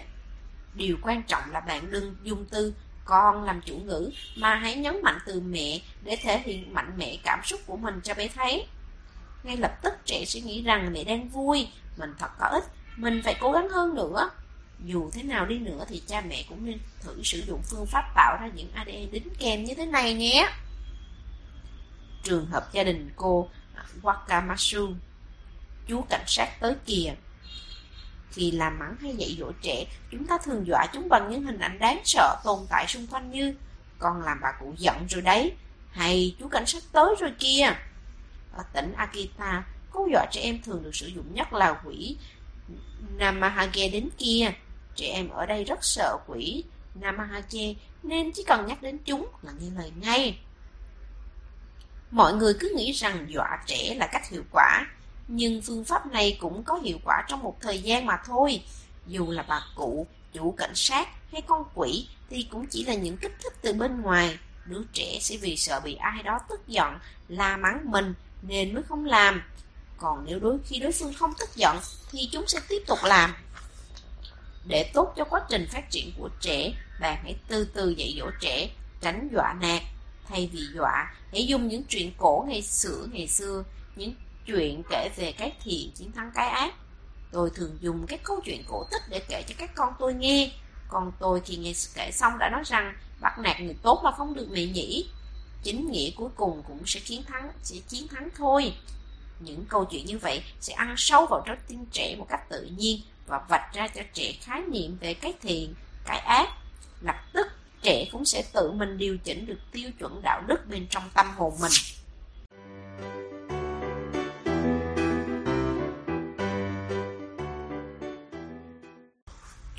Chương 4 Hãy để trẻ phát triển tự nhiên. Nuôi dưỡng mối quan hệ giữa con người với con người thêm phong phú. Đáp ứng mong muốn của trẻ. Tôi nghĩ rằng việc đáp ứng mong muốn cho trẻ là một điều rất quan trọng. Thế nhưng nếu tôi khẳng định điều này thì cũng không ít bậc phụ huynh lo lắng rằng con mình sẽ trở nên bướng bỉnh thì sao? Hay bao giờ nó mới tự lập được? Không phải cứ nói đến trẻ con thì lúc nào cũng là bồng bế, cổng hay thay tả. Bởi khi đã bắt đầu cấp sách đến trường, trẻ sẽ cảm thấy ngượng ngùng, mắc cỡ khi được mẹ ôm nựng, chăm sóc như hồi còn nhỏ. Một đứa trẻ lên ba lên bốn đã đi vững vàng, nhưng khi bé nài nỉ mẹ ơi bế con, mẹ ơi cõng con, thì cha mẹ thường có xu hướng cho rằng tự con có thể đi được thì tự đi đi, vì họ cho rằng nếu cứ nuông chiều con cái sẽ không tốt cho con. Nhưng biết đâu chừng, sợ gì các bé hay nhọc nhẽo như vậy là do bé buồn bã vì cãi nhau với bạn. Người lớn cũng có những lúc cảm thấy buồn và bất an giống như bé đó hay sao? Trong những trường hợp như vậy, khi trẻ muốn được bố mẹ chữa lành vết thương nhưng bị từ chối thì tâm trạng của bé sẽ mãi không khá lên được, rồi dần cảm thấy bất an khi không được nuôi chiều, khi không được đón nhận tình yêu thương từ bố mẹ. Ngược lại, nếu bạn đáp ứng nguyện vọng của bé, ừ, để mẹ cõng con nha, thì bé sẽ cảm thấy được đọ bố mẹ đón nhận, được an ủi và trong phút chốc sẽ không còn nhõng nhịu đòi bế, đòi cõng nữa. Chính vì vậy, khi trẻ có yêu cầu điều gì, tôi nghĩ tốt nhất nên đáp ứng mong muốn của trẻ. Nói như vậy không có nghĩa là chúng ta đáp ứng một cách quá đầy đủ đến mức dư thừa những mong muốn của trẻ. Xin đừng hiểu lầm ý của tôi, việc trẻ thích cái gì cũng mua liền và việc đáp ứng mong muốn của trẻ là hoàn toàn khác nhau.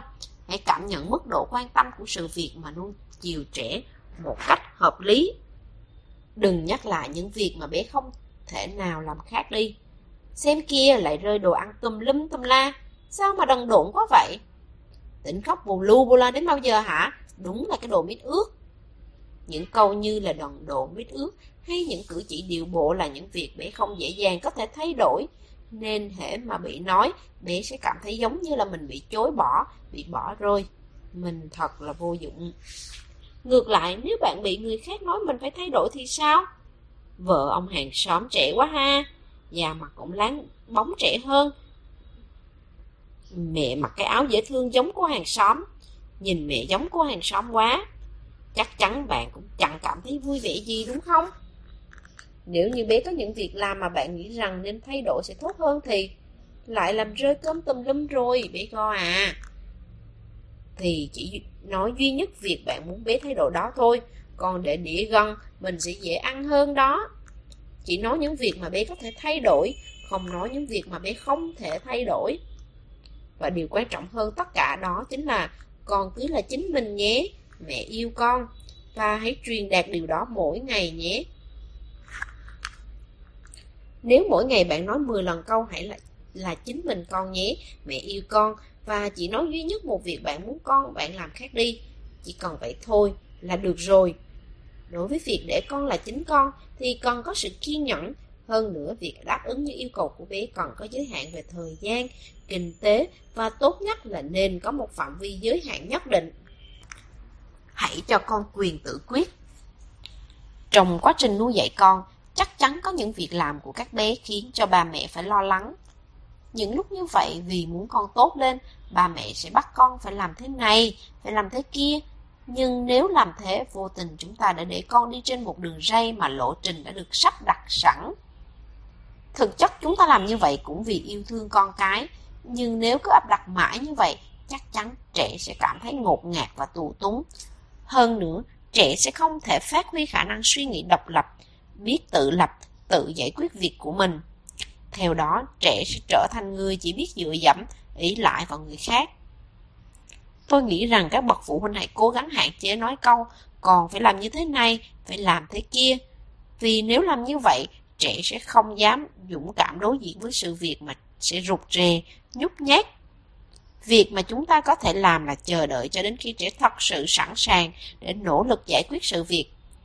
Có thể các bạn sẽ cảm thấy khó chịu, nhưng tôi nghĩ rằng tốt nhất chúng ta chỉ nên vừa động viên, khích lệ, vừa khéo léo giúp đỡ con và chờ đợi cho đến khi con thật sự muốn làm điều đó. Thế nhưng, đa số chúng ta thường quyết định hướng giải quyết sự việc, tự mình thay đổi cách làm, vì vậy đã giết chết những mong muốn từ trong trứng nước của trẻ. Nếu bố mẹ có thể hiểu được tâm trạng cảm xúc của trẻ khi những lời mình nói ra hoàn toàn bị từ chối thì tốt biết mấy. Đối với trẻ, hãy để chúng mang theo niềm đam mê tìm tòi, vui chơi, nỗ lực hết mình và rồi dần dần con sẽ học được cách tự lập. Lúc nào cũng suy nghĩ cho con cái, rồi lo lắng cái này cái nọ, cũng không có nghĩa rằng giữa hai mẹ con đang thật sự đáp ứng nguyện vọng của nhau. Đôi lúc bạn hãy thật bình tĩnh để giao cho con quyền tự đưa ra giải pháp của mình. Có thể lúc ấy bạn cảm thấy sốt ruột, lo lắng, hồi hộp, thế nhưng chỉ vài năm sau đó con bạn nói rằng con thật sự muốn làm như thế này với một ý chí phi thường và mãnh liệt. Bạn có nghĩ điều đó thật là tuyệt vời không? Đó chính là do bé đã mang theo tính tự lập được bạn rèn luyện từ nhỏ. Để trẻ được truyền đạt cảm xúc của mình. Mỗi đứa trẻ mà ngày nay mà ngay từ lúc nhỏ đã được nuôi dưỡng bởi cách giáo dục bắt phải làm thế này, phải làm như thế kia thì sau này ngay cả bản thân trẻ cũng không biết mình muốn cái gì và trẻ sẽ không bao giờ được sống thật với chính mình. Sẽ không tốt cho sự phát triển tính cách khi từ nhỏ trẻ phải nhìn vào thái độ của người khác để bộc lộ suy nghĩ của mình. Muốn trẻ vâng lời không có nghĩa là nhất định phải bắt trẻ nghe lời.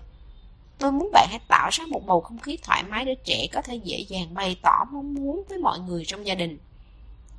Khi trẻ muốn tâm sự thì đừng cắt ngang lời, mà đầu tiên hãy lắng nghe và tỏ vẻ tán đồng. À, vậy à, rồi sau đó mới đưa ra ý kiến của mình. Con nghĩ như vậy nhỉ? Nếu là mẹ thì mẹ sẽ nghĩ như vậy nè. Nếu không thể truyền đạt được đầy đủ những gì mình muốn nói đến với bố mẹ thì dần dần đứa trẻ đó ngay cả bản thân mình cảm thấy như thế nào, suy nghĩ ra sao cũng không biết. Tình trạng này mới thật sự nguy hiểm. Các vị phụ huynh không cần phải nghe toàn bộ lời con nói, nhưng trước hết hãy để cho trẻ được nói ra. Việc trẻ có thể nói được suy nghĩ của mình, điều đó mới thật sự quan trọng. Cho dù trẻ có nói những điều vô lý hay sai trái thì cũng không nên nói những lời làm tổn thương lòng tự trọng của trẻ như Con đừng có nói những điều ngu ngốc ấy. Thay vào đó, hãy truyền đạt tới trẻ những điều dễ hiểu như Con nghĩ như vậy hả? Nhưng mà bố thì nghĩ ngược lại đó.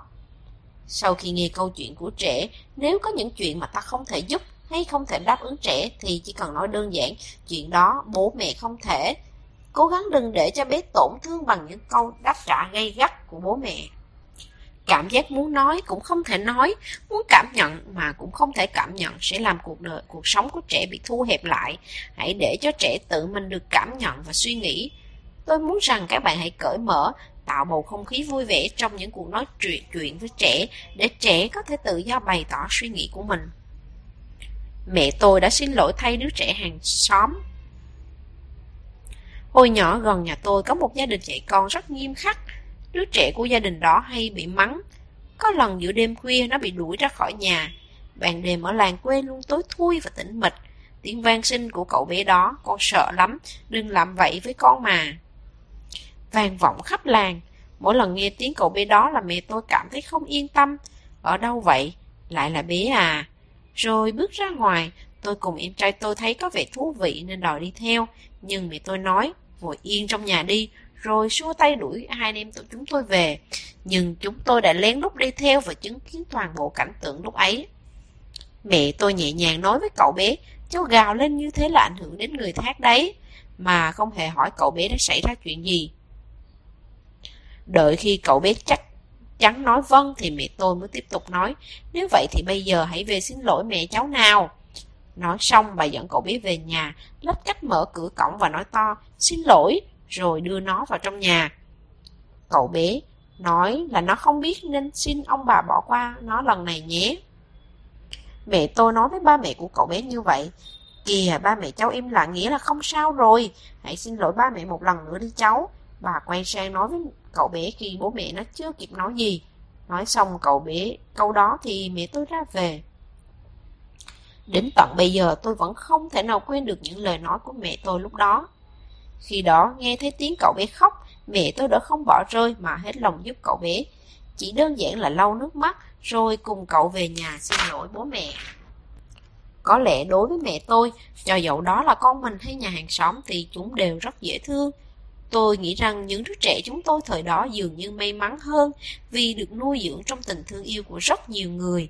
Ngoài tình yêu thương của bố mẹ, còn có cả sự tử tế của những người hàng xóm tốt bụng nữa. Ngày nay mối quan hệ hàng xóm láng giềng như đang bị thu hẹp lại, trẻ dường như chỉ cảm nhận được tình yêu thương trong phạm vi hẹp hơn, đa số là ở gia đình. Nuôi dưỡng trẻ chậm phát triển Gần đây số lượng các bà mẹ hay lo lắng suy nghĩ có khi nào con mình phát triển không bình thường. Ngày càng tăng lên thì thấy con có dấu hiệu hay khuynh hướng chậm phát triển. Cũng có nhiều bà mẹ vì đọc quá nhiều thông tin về sự chậm phát triển của trẻ mà họ đã quan tâm, để ý một cách thái quá đến những biểu hiện của con mình, rồi lại lo lắng nghĩ rằng chẳng lẽ con mình có vấn đề sao? Chúng ta hãy cùng tìm hiểu về cách nuôi dưỡng trẻ chậm phát triển. Khó có thể tóm gọn định nghĩa thế nào là trẻ chậm phát triển vì sự biểu hiện của nó rất đa dạng và cũng không thể phân định rõ ràng bằng một đường thẳng giữa những đứa trẻ bị chẩn đoán là chậm phát triển với những đứa trẻ bình thường. Cũng giống như không có chuẩn mực ranh giới rõ ràng giữa những người được cho là đẹp trai và những người không được đẹp trai. Việc chậm phát triển cũng giống như vậy, không thể phân biệt rõ ràng rằng thế này là chậm phát triển, như thế kia là không. Tuy nhiên, do cọp thấy con mình có khuynh hướng chậm phát triển nên cha mẹ muốn tìm cách chạy chữa, muốn cải thiện để mong con giống với những đứa trẻ xung quanh. Trong công việc, tôi đã gặp khá nhiều trẻ em và cả người lớn đều có triệu chứng chậm phát triển, nên tôi cho rằng cách nuôi dưỡng tốt nhất là cứ sống mà giữ nguyên sự chậm phát triển ấy. Đầu tiên, bố mẹ nên chấp nhận điều đó và kế đến là những người xung quanh.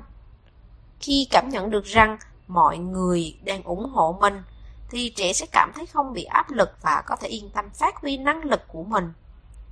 Khi đã có kế hoạch có thể xây dựng cho trẻ một môi trường tương ứng với sự phát triển, việc tiếp theo đó là chính là giúp trẻ nỗ lực cố gắng. Dù ở nhà, trường học, công viên hay ở những môi trường ngoài xã hội thì việc cần thiết đó chính là để họ, những người chậm phát triển, có môi trường dễ làm việc, dễ học, dễ thích nghi, tương ứng với sự chậm phát triển của mình. Khi quyết định không còn để ý đến sự phát triển chậm và chăm sóc quá mức đối với trẻ nữa, thì các vị phụ huynh có thể nghĩ đến việc dạy trẻ học. Quan trọng nhất đó chính là việc soạn một giáo trình giảng dạy và tạo ra một môi trường phù hợp cho con mình. Môi trường để bé yên tâm phát triển tự nhiên. Đối với những trẻ chậm phát triển, càng chạy chữa tình trạng càng tồi tệ hơn và dễ rơi vào trạng thái tâm lý bất an. Tại sao lại thế? Đó là vì chậm phát triển sẽ không thể chữa trị được. Đây là sự thật mà các vị phụ huynh cần phải thừa nhận. Cha mẹ càng áp lực, càng làm cho con cái khổ thêm. Chúng ta cần phải nhận ra điều đó sớm. Hơn 13 năm về trước, tôi tình cờ biết đến phương pháp trị liệu cho trẻ tự kỷ có tên là Teach ở trường đại học North Carolina, Mỹ và tôi đã bị ảnh hưởng mạnh từ phương pháp này. Trước đây, hầu hết mọi người đều cho rằng tự kỷ là một chứng bệnh chỉ cần trị liệu là có thể chữa khỏi. Thế nhưng quan điểm của một nhóm nghiên cứu tại Đại học North Carolina lại cho rằng chứng tự kỷ còn dẫu có chữa trị thì cũng không thể chữa khỏi. Tuy nhiên, họ cho rằng năng lực của người tự kỷ không thua người bình thường. Họ giải thích điều này một cách rõ ràng khi so sánh thử một số trẻ tự kỷ với những người bình thường về điểm mạnh và điểm yếu.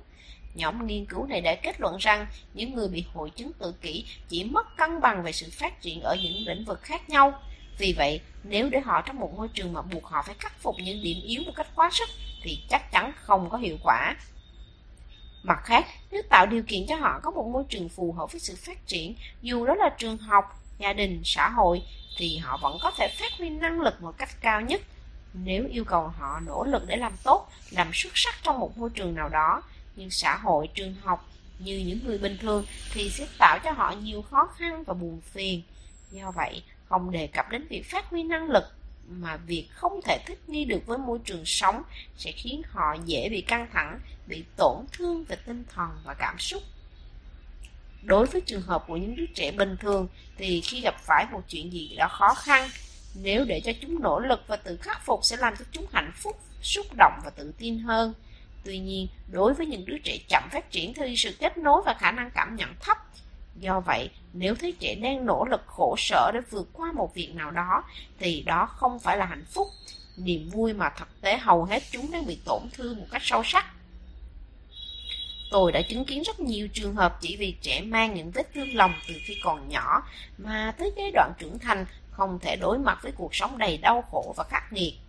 Việc trẻ bị tổn thương là do thâm tâm chúng có những vết thương đã hằn sâu, dường như thành sẹo mà mãi chưa thể xóa mờ.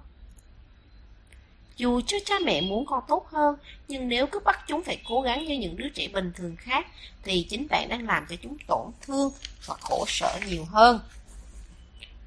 Phát huy năng lực của trẻ chậm phát triển một trong những đặc trưng của người chậm phát triển đó là phạm vi những đối tượng quan tâm, có hứng thú rất hẹp, nhưng lại có thể tập trung phát triển mang tính chuyên môn rất cao. Nhờ đó, có không ít những trường hợp phát huy được năng lực vượt trội của mình để trở thành chuyên gia cao cấp trong một lĩnh vực nào đó, đúng như câu nhất nghệ tinh, nhất thân vinh.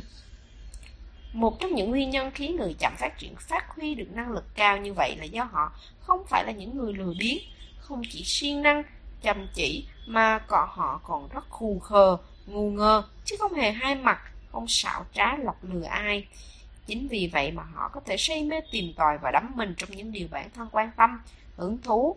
Đây là điều mà không phải đứa trẻ bình thường nào cũng làm được. Đối với những đứa trẻ bình thường, nếu chúng ta tạo cho chúng một môi trường sống mà không cần nỗ lực cố gắng, thì chúng sẽ trở nên lười biếng. Ở đây không nên so sánh bên nào nọ giỏi hơn bên nào, vì mỗi cá thể đều có những điểm khác nhau, nên trong quá trình nuôi dạy và giáo dục trẻ, các bậc phụ huynh phải làm sao để nắm bắt được sự khác nhau đó. Ngoài ra, những đứa trẻ chậm phát triển cũng rất khó tiếp cận thông tin một cách chuẩn xác. Do đó, có nhiều trường hợp vì không hiểu được cảm xúc, lập trường của người khác nên dẫn đến khó bắt nhịp câu chuyện trong giao tiếp. Khi trưởng thành, nhiều người còn nghĩ họ không thể hiểu được sự khác nhau giữa mình và người khác, cách suy nghĩ của mọi với của họ với mọi người, vân vân. Họ cũng nghĩ rằng sở thích của mình cũng khác lạ so với người khác. Ngay cả việc dùng từ ngữ khi nói chuyện, cho dù được người khác giải thích thì họ vẫn dùng sai hoàn cảnh. Ví dụ như đối với người mới gặp lần đầu, họ nhìn chăm chăm và nói, bạn giống con ngựa quá. Hay họ có thể nói một cách hồn nhiên với người bạn bị cảm không thể tắm được, mùi quá đi, cho dù trẻ không có ý xấu đi nữa nhưng điều này sẽ khiến cháu bé gặp nhiều rắc rối trong quan hệ với người khác. Đối với những đứa trẻ như vậy, nếu chúng ta nói những câu như hãy cố gắng để hiểu cảm giác của đối phương, thì đối với chúng quả là chuyện quá sức. Điều đó chẳng khác nào nói với một người bị dị ứng phấn hoa là đừng có bị dị ứng và đừng có hắt xi nữa. Chúng ta không thể yêu cầu những đứa trẻ chậm phát triển cố gắng làm những điều mà chúng ta không thể làm. Điều quan trọng là hãy cố gắng tạo điều kiện tối đa để chúng có cơ hội thực hiện những việc, việc chúng hứng thú. Những đứa trẻ chậm phát triển có vẻ khờ khạo, không lanh lẹ, nhưng lại có một cách nhìn sâu sắc đến mức bạn phải ngạc nhiên. Dù trẻ khó có thể hiểu được cảm xúc, tâm trạng của người khác, nhưng lại có thể tính toán nhanh nhẹn đến mức xuất chúng và có khả năng ghi nhớ một cách kinh ngạc có nhiều trường hợp, những việc mà chúng làm được giống như là thiên tài vậy. Những trường hợp đó có thể nói rằng cá tính và năng lực của bé như đóa hoa đã tỏa hương thơm và khoe sắc. Từ việc tìm điểm xấu đến việc tìm điểm tốt. Hãy truyền đạt rằng bạn thích trẻ là chính mình. Tôi hiểu điều đó nhưng mà mãi không thể làm được. Con vẫn còn no mà sao bắt con ăn thêm bữa nữa? Con mãi để ý đến việc thằng bé làm không được nên lỡ giận nó rồi. Có lẽ mình không phải là người mẹ tốt. Thằng bé lúc nào cũng chào hỏi người lớn và cũng cố gắng giúp đỡ mẹ nó. Hơn nữa mỗi ngày con, vì con nhất định mẹ sẽ cố gắng. Hễ mà bạn được công nhận những việc bạn làm được, thì nhất định bạn sẽ rất là vui đúng không nào? Bé cũng giọng như vậy thôi mà. Hãy tìm những điểm tốt của bé. Trên đầu còn dính cà rốt vẫn chưa lấy xuống. Dẫu cho bạn có phát hiện ra điều đó cũng cố gắng tìm điểm tốt của bé. Thằng bé dễ thương và năng động quá. Và từng chút từng chút thay đổi quan điểm. Dần dần ăn con bò đỡ cà rốt này. Cũng là một chuyện nhưng cách nhìn đã thay đổi. Thì cách nói cũng thay đổi. Con ăn được cà rốt rồi à. Từ việc tìm điểm xấu đến việc tìm điểm tốt, mẫu mắt kính đã thay đổi. Cái mắt kính nhìn điểm tốt, mẹ cứ như mọi ngày thì đẹp hơn, mẹ rực rỡ quá, lộng lẫy quá. Nếu bạn cứ tiếp tục tìm những điểm tốt của bé thì thật là kỳ diệu, bạn sẽ tìm thấy những điều đó một cách dễ dàng. Những điều trước kia bạn không nhìn thấy, dần dần bạn sẽ nhận ra là đứa trẻ này vậy có nhiều điểm tốt quá, nhờ đó mà bé có thể phát triển một cách tự nhiên. Đối với việc phát triển tự nhiên của bé thì tôi khuyến khích là nên cố gắng tìm những điểm tốt của bé, cho dẫu là điều nhỏ nhất. Mở rộng các mối quan hệ để giáo dục con Để trẻ có một tầm nhìn rộng thì điều quan trọng là bố mẹ cũng cần có nhiều mối quan hệ giao tiếp, cách suy nghĩ. Còn tôi để tôi dạy và bắt trẻ phải tuân theo kỷ cương, luật lệ do mình đặt ra là một suy nghĩ sai lầm. Hãy từ bỏ suy nghĩ chỉ bố mẹ mới có thể dạy con, nếu trẻ được chỉ bảo từ nhiều người như bạn bè, thầy cô giáo, hàng xóm là điều vô cùng tích cực. Kết quả nghiên cứu của Viện Nghiên cứu Y học Thần kinh Timbermont ở Dallas vào cuối thế kỷ 17 đã chỉ ra để mối quan hệ giữa những người trong cùng một nhà trở nên kháng khích thì điều quan trọng là mỗi thành viên trong gia đình nên giao tiếp nhiều hơn mọi người xung quanh. Trong một cuộc điều tra mà đối tượng là những gia đình có người trên 18 tuổi, Họ đã rút ra kết luận những gia đình nuôi dạy con thành công là những gia đình có mối quan hệ phong phú ngoài xã hội. Ngược lại, những gia đình có trẻ phụ thuộc vào dược phẩm hay những gia đình có con là tội phạm nguy hiểm thì đều là những gia đình mà mối quan hệ giữa những người trong gia đình rất tồi tệ và bất hạnh. Đồng thời những gia đình đó cũng thất bại trong những mối quan hệ giao tiếp ngoài xã hội. sở dĩ trẻ không có được mối quan hệ xã hội tốt đẹp là do mối quan hệ giữa cha mẹ và con cái không được tốt, dẫn đến tâm trạng tồi tệ và tồn động nhiều stress. Từ sâu thẳm trong tim mình, tôi nhận ra rằng trên thế giới này có rất nhiều thế hệ, đủ loại nghề nghiệp muôn vàng cách sống, nên các bậc cha mẹ cũng có muôn vàng cách suy nghĩ và dạy con. Chính vì thế, việc có thể tiếp xúc với những người khác nhau, những suy nghĩ khác nhau sẽ giúp cho cha mẹ tự hoàn thiện và phát triển bản thân, nếu cha mẹ độc đoán sẽ làm trẻ sụp đổ hình tượng. Hội những bà mẹ có con nhỏ nếu một mình phải trông con trong thời gian dài, các bà mẹ nhiều khi cảm thấy sốt ruột, nôn nóng nên dễ dàng nổi giận. Nuôi dưỡng một đứa trẻ quả là công việc khó khăn, đặc biệt những bà mẹ một mình phải nuôi dạy con nhỏ sẽ chịu nhiều áp lực, căng thẳng. Do đó, họ dễ nảy sinh tâm trạng khó chịu, thậm chí dù trẻ mắc lỗi nhỏ xíu cũng quát tháo, mắng nhiếc. Cũng có trường hợp cha mẹ không thể kìm nén được cảm xúc nên dẫn đến mắng mỏ con cái thầm tệ. Trong những nhà trẻ và mẫu giáo có một nơi gọi là khu vườn trẻ. Đó là nơi tổ chức những hoạt động giao lưu, chia sẻ, kết nối các vị phụ huynh. Rất nhiều bà mẹ sau khi tham gia đã nói rằng việc la mắng con cái đã giảm xuống và họ cảm thấy thoải mái, dễ chịu đối với việc chăm sóc con. Thỉnh thoảng họ cũng nhớ lại những chuyện trước kia và tự hỏi tại sao lúc đó mình lại giận dữ đến vậy. Ở trường 3, tôi đã nói đến chuyện trong khi nuôi dạy con cái thì việc quan trọng nhất chính là sự dịu dàng của mẹ. Và để trẻ phát triển tự nhiên, do đó nếu các bà mẹ luôn cáu giận thì làm sao trẻ có thể phát triển tự nhiên được? Nếu bạn cảm thấy đơn độc khi nuôi dạy trẻ và nhận ra mình dễ nổi nóng với trẻ thì hãy cố gắng tìm và kết bạn với những người có con nhỏ nhé. Bạn có thể tìm những người bạn đó ở hội phụ huynh của trường mầm non, mẫu giáo hoặc nếu bé chưa đi nhà trẻ thì hãy thử tham gia câu lạc bộ những bà mẹ nuôi con nhỏ để phương sinh sao. Nếu bạn có thể kết bạn với những người cũng nuôi con nhỏ thì họ có thể hiểu được tâm trạng lo lắng, phiền não mà bạn đang gặp phải. Các bà mẹ có con cùng độ tuổi có thể tâm sự, trò chuyện, than thở và động viên nhau cho dù có những chuyện không thể tìm ra cách giải quyết tức thời, nhưng ít ra có người để trò chuyện, trao đổi ý kiến sẽ giúp bạn cảm thấy thoải mái hơn. Khóa học dành cho người nuôi dạy trẻ Tiếp nhận bằng sự cảm thông hãy để trẻ phát triển tự nhiên. Tuy nói như vậy, nhưng cũng có lúc chúng ta không thể thực hiện vì không thể nào đáp ứng được hết mong muốn làm cái này, làm cái kia của trẻ. Do vậy, tùy từng trường hợp và tình huống mà ta có thể quyết định là đáp ứng hay không. Những lúc ta không thể nào đáp ứng được yêu cầu của trẻ thì phải từ chối sao cho khéo. Từ chối cũng là một nghệ thuật. Nếu ta từ chối không khéo sẽ làm cho quan hệ giữa cha mẹ và con cái thêm căng thẳng. Những lúc như vậy, đầu tiên hãy truyền đạt sự cảm thông chân thành bằng câu nói Vậy à, hoặc ừ, đúng là vậy nhỉ. Ví dụ, nếu sắp đến bữa ăn tối và bạn đã chuẩn bị sẵn món hamburger nhưng bé lại nói không muốn ăn cà ri thì bạn sẽ xử lý như thế nào? Nếu không thể cảm thông được cho bé thì nhiều khả năng là bạn sẽ từ chối một cách thẳng thừng, đừng có ngang bướng vậy nha. Thậm chí cảm thấy bực mình. Cha mẹ hành xử như vậy chỉ làm cho tính tình tình hình xấu hơn thôi.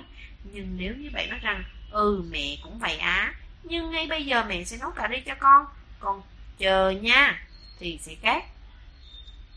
Có thể bạn cảm thấy việc đáp ứng yêu cầu của trẻ như vậy là vô lý, thì đầu tiên chúng ta cần tỏ ra cảm thông với trẻ.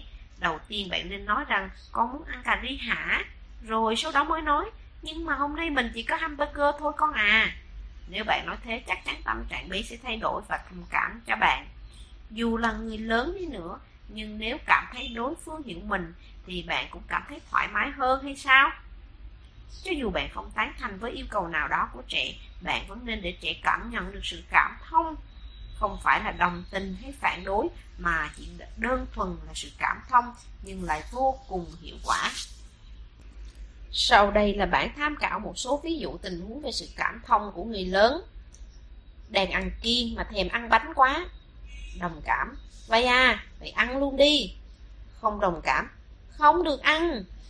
Cảm thông con muốn ăn lắm nhỉ? Nhiều lúc nghĩ muốn nuôi dạy con cái nữa, nhiều lúc nghĩ không muốn nuôi dạy con cái nữa. Đồng cảm, nếu vậy thì đừng nuôi nữa. Không đồng cảm, cậu đang nói cái gì vậy? Và cảm thông, đôi khi mình cũng có lúc nghĩ như vậy nhỉ? Điểm tích cực của sự cảm thông đó chính là đối phương sẽ dễ dàng tiếp nhận quan điểm của bạn. Theo như bạn nói trên, thì cùng một sự việc, nhưng đối với không đồng cảm, đồng cảm và cảm thông thì có cách ứng xử khác nhau đối với việc không đồng cảm và đồng cảm thì ta có thể nắm được quyền quyết định. Mặt khác, đối với cảm thông thì ý chí làm và quyền quyết định là do đối phương. Theo như ví dụ trên thì trường hợp thứ nhất là đang trong lúc ăn kiêng để giảm cân mà muốn ăn bánh ngọt. Trường hợp thứ hai là nhiều lúc nghĩ không muốn nuôi dạy con cái nữa. Trong cả hai trường hợp trên, cho dù ăn hay không ăn, muốn hay không muốn, nên tốt nhất là để cho đối phương tự quyết định con người chúng ta khi để cho họ tự quyết định, thì dù có kết quả như thế nào đi nữa, họ cũng vui lòng chấp nhận. Ngược lại, nếu bị ai quyết định giùm, thì sẽ cảm thấy ức chế. Nếu bạn để cho đối phương tự quyết định ăn hay không ăn, thì tự họ sẽ nghĩ rằng, đang ăn kiêng nhưng mà không còn cách nào khác, lần này ăn đã, lần sau mình sẽ cố gắng. Nếu họ ăn bánh, khi bị bạn nói là, thích thì đi ăn ăn luôn cho rồi, thì họ sẽ đổ lỗi cho bạn chỉ tại bạn mà mình đã ăn bánh trong lúc đang giảm cân. Để trẻ cảm thấy vui vẻ thoải mái chấp nhận thì nên dùng phương pháp cảm thông, mọi việc nên để trẻ tự quyết định sẽ tốt hơn. Khóa học dành cho người nuôi dạy trẻ Làm sao để trẻ có thể tâm sự, nói chuyện thoải mái với cha mẹ? Trong những câu chuyện câu chuyện trước, thầy Sasaki đã đề cập đến việc hãy để trẻ có thể truyền đạt cảm xúc của mình. Thế nhưng, có khi nào bạn rơi vào trường hợp bé không muốn nói chuyện với bạn không?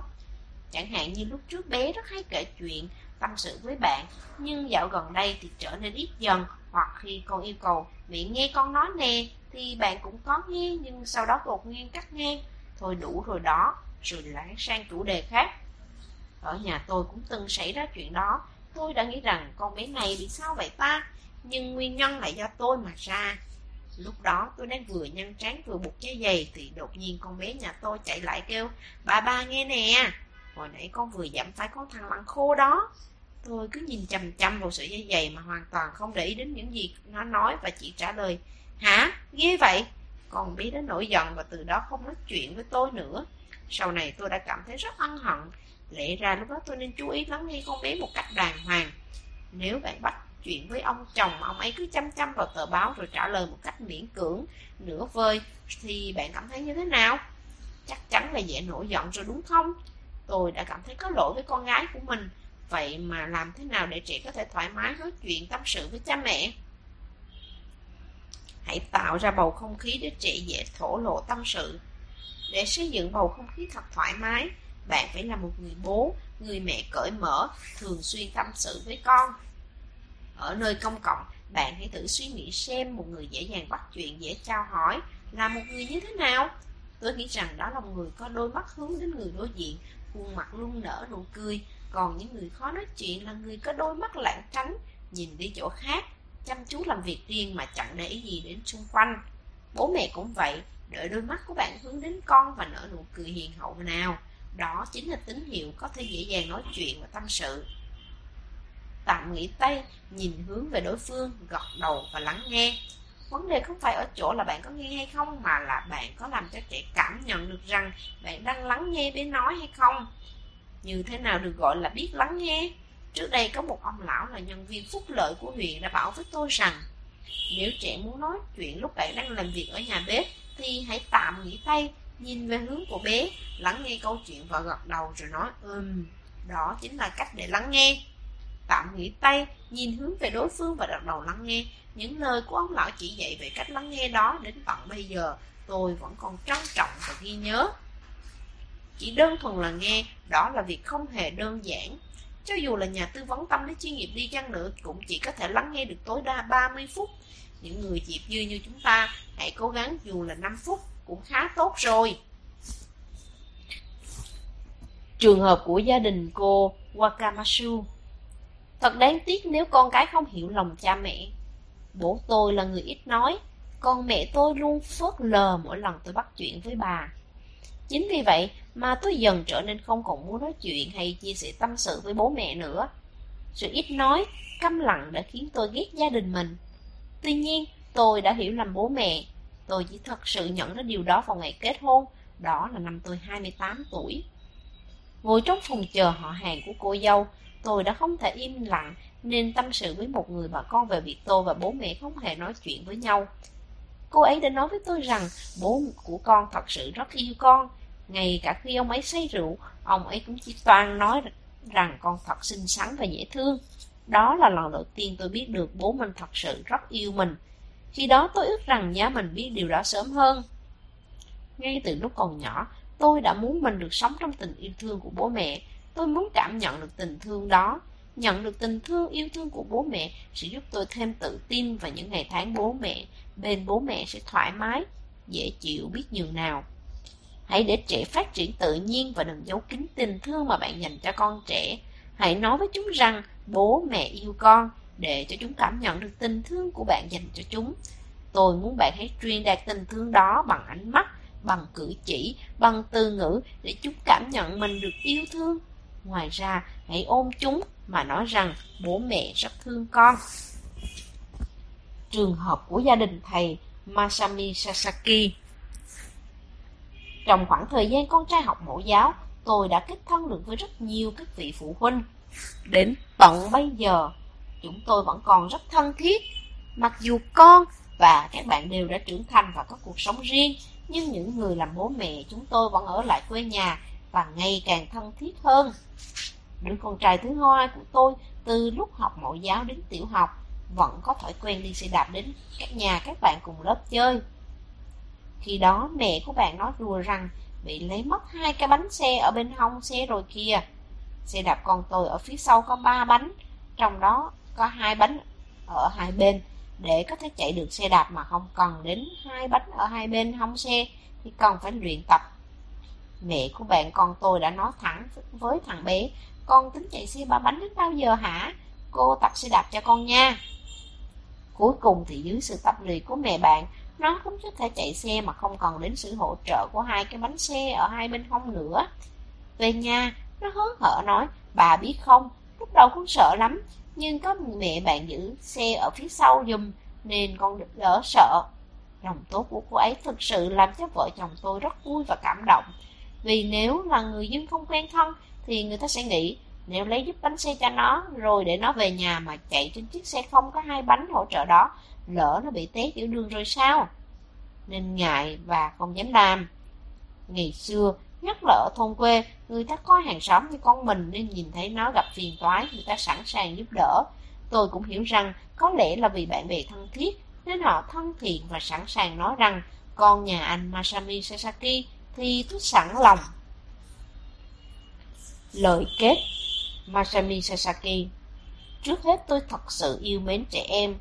Trong suốt 40 năm qua, tôi đã cùng với các con tham gia công tác chữa trị tinh thần và điều trị lâm sàng các bệnh về tinh thần cho thanh thiếu niên. Lúc đầu ở đất nước tôi đã có thời mà người ta vẫn chưa hiểu rõ cội nguồn, gốc rễ của những căn bệnh tâm lý của trẻ em. Chính điều đó đã thôi thúc tôi làm một cách chuyên năng hơn. Tôi vừa mãi mê nghiên cứu về tâm lý trẻ, vừa đúc kết kinh nghiệm được lặp đi lặp lại qua những thí nghiệm. Thời gian qua thật mau, tôi đã đến độ tuổi phải về hưu. Cuối cùng tôi cũng có thể cảm nhận lại một lần nữa những gì mình đã nhìn thấy và trải nghiệm. Do tính chất công việc nên tôi thường ở bên cạnh người thân và những người gia đình có trẻ em, thiếu niên, thanh niên mắc bệnh tâm lý hay có xu hướng mắc bệnh. Tôi vẫn tiếp tục gặp những người mắc bệnh này và lúc nào tôi cũng luôn làm việc cầu nguyện cho mọi trẻ em sẽ được nuôi dạy trong hạnh phúc và khỏe mạnh. Cho dù ở thời đại, đất nước hay xã hội nào thì để có thể nuôi dạy một đứa trẻ được hạnh phúc, mạnh khỏe cũng cần có một quá trình cơ bản. Ngoài ra, để chúng có thể phát triển toàn diện theo hướng tự lập trên danh nghĩa một công dân lành mạnh thì chắc chắn phải để trẻ trải qua quá trình phát triển một cách tự nhiên với những điều biểu hiện như khi thì cứng đầu, khi thì nhõng nhẽo, lúc phản kháng, lúc ỷ lại. Trước đây, khi tôi thực tập về điều trị lâm sàng đối với các bệnh về tinh thần cho thanh thiếu niên, thì kinh nghiệm khắc sâu trong tâm trí tôi nhất đó chính là những người bị rơi vào trạng thái phụ thuộc vào rượu hay thuốc. Những người này đều thiếu sự trải nghiệm thực tế và được nuông chiều một cách quá mức từ gia đình khi còn nhỏ. Lúc bấy giờ, người ta vẫn xem vẫn chưa xem sư phụ thuộc à, vẫn chưa xem sự phụ thuộc như một căn bệnh mà xem đó như là bị nghiện thôi. Tuy nhiên, suy nghĩ rằng nếu việc thiếu hụt sự chiều chuộng lúc còn nhỏ sẽ gián tiếp ảnh hưởng đến khi trưởng thành đó chính là bệnh phụ thuộc đã khắc sâu trong lòng họ. Đối với việc nuôi dạy trẻ, tôi nghĩ rằng điều quan trọng nhất hãy để cho chúng được thương yêu, chăm sóc hơn là dạy dỗ một cách nghiêm khắc. Wakamatsu Aki mình đã có thể cười tươi như vậy từ khi nào? Không giao tiếp thường xuyên sẽ khó mà mở lời được. Đó chính là tâm, lời tâm sự của một người mẹ thường xuyên tham gia câu lạc bộ Hidamari, nơi các bà mẹ nuôi con nhỏ hay tập trung đến. Khi nghe cảm tưởng nêu trên, tôi cảm thấy rất vui khi đã thành lập được một câu lạc bộ dành riêng cho các bà mẹ nuôi con nhỏ. Đồng thời, cứ nghe đến những câu như làm mẹ là bản thân phải luôn nỗ lực và cố gắng, thì tôi nhớ lại đến chuyện của mình trước đây. Tôi muốn nói chuyện với người lớn, tôi muốn ngủ một giấc ngon lành đến sáng. Làm mẹ giống như là người làm việc suốt 24 tiếng trong cửa hàng tiện lợi. Đó chính là tâm sự của tôi lúc mới làm mẹ được một năm. Khi đó trong đầu tôi lúc nào cũng suy nghĩ đến việc nếu có một nơi để các bà mẹ trao đổi, gặp gỡ, giao lưu và trẻ thì tốt quá. Trong suốt một thời gian dài, tôi đã luôn tự vấn lương tâm mình rằng đối với những người có thể đến câu lạc bộ thì tốt, nhưng những người không thể đến thì tôi có thể làm được gì để giúp họ hay không? Tôi chợt nhớ đến chuyện nhờ những bà mẹ đi trước nhiều kinh nghiệm chỉ dạy mà tôi có thể giải quyết, tháo gỡ những rắc rối, khó khăn trong quá trình nuôi dạy con nhỏ. Đó là lúc con gái của tôi còn trong giai đoạn ẩm bồng. Lúc đầu, lúc đó bé, đầu bé cứ khi nằm cứ trượt lên trượt xuống trên nửa phần sau của đầu bị hói và trông giống hình trái tim. Con gái mà kiểu tóc lại như vậy, làm sao bây giờ? Sau này lớn thì tóc có mọc được hay không? Khi đó ngay cả việc nên hỏi bác sĩ hay y tá ra sao, hỏi như thế nào, làm sao để chuyển tải được điều mình muốn nói tôi cũng không biết. Cứ mỗi lần nhìn chỗ hói ở phía sau đầu con gái, tôi lại lo âu, phiền não. May mắn thay, khi tôi đang đẩy xe lăn chợ bé đi dạo thì tình cờ gặp người bạn thân đang dắt đứa con trai trong độ tuổi học mẫu giáo cũng đi dạo. Lúc đang đứng nói chuyện thì có bạn tôi lấy ra một cái mũ của con gái tôi ra. Ôi chao, tóc hình trái tim đẹp quá. Sau khi nghe tôi tâm sự, cô ấy nói, không có sao đâu, hồi nhỏ con trai tớ cũng vậy đó, còn xoay người cho cô xem. Tôi chưa tin nên bảo thằng bé. Thằng bé xoay lưng lại và quả nhiên ở phía sau tóc đã mọc lên rậm rạp. Ôi không sao rồi, tốt quá. Vậy là chấm dứt nỗi phiền não của người mới làm mẹ như tôi. Tôi cảm thấy thật thoải mái, nhẹ nhõm vì đã trút được gánh nặng về áp lực tâm lý. Cuốn sách này hy vọng sẽ giúp ích được cho những bà mẹ mà tôi không có cơ hội được gặp trực tiếp.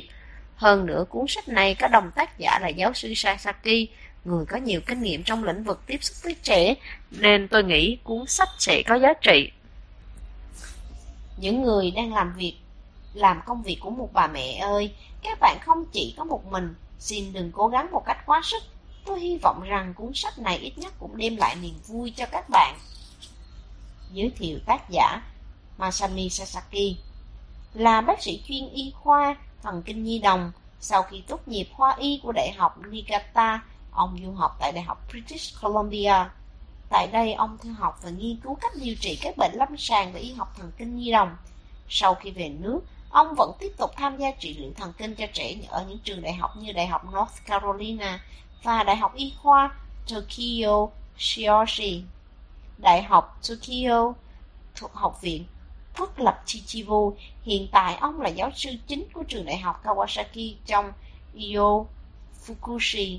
Ông là chuyên gia hàng đầu Nhật Bản trong lĩnh vực chữa hội chứng tự kỷ ở trẻ. Ông cũng là người đầu tiên giới thiệu phương pháp TEC ở Nhật Bản. Trong suốt nhiều năm, ông đã làm việc giúp đỡ những gia đình có trẻ tự kỷ. Wakamatsu Aki, chủ nhiệm câu lạc bộ Hidamari, sau khi tốt nghiệp khoa giáo dục trường đại học Akita thì làm việc tại trường mẫu giáo tư thục trong 7 năm. Sau khi trường đóng cửa thì bà nghỉ làm, sau đó bà sinh con. Năm 2005, bà thành lập câu lạc bộ nuôi con nhỏ tại Hidamari. Hiện nay câu lạc bộ vẫn hoạt động. Nếu có thể, rất mong nhận được sự donate ủng hộ của các bạn. Thông tin donate có để ở dưới phần miêu tả để có thêm kinh phí duy trì việc đọc. Xin cảm ơn các bạn rất nhiều. Xin chào và hẹn gặp lại.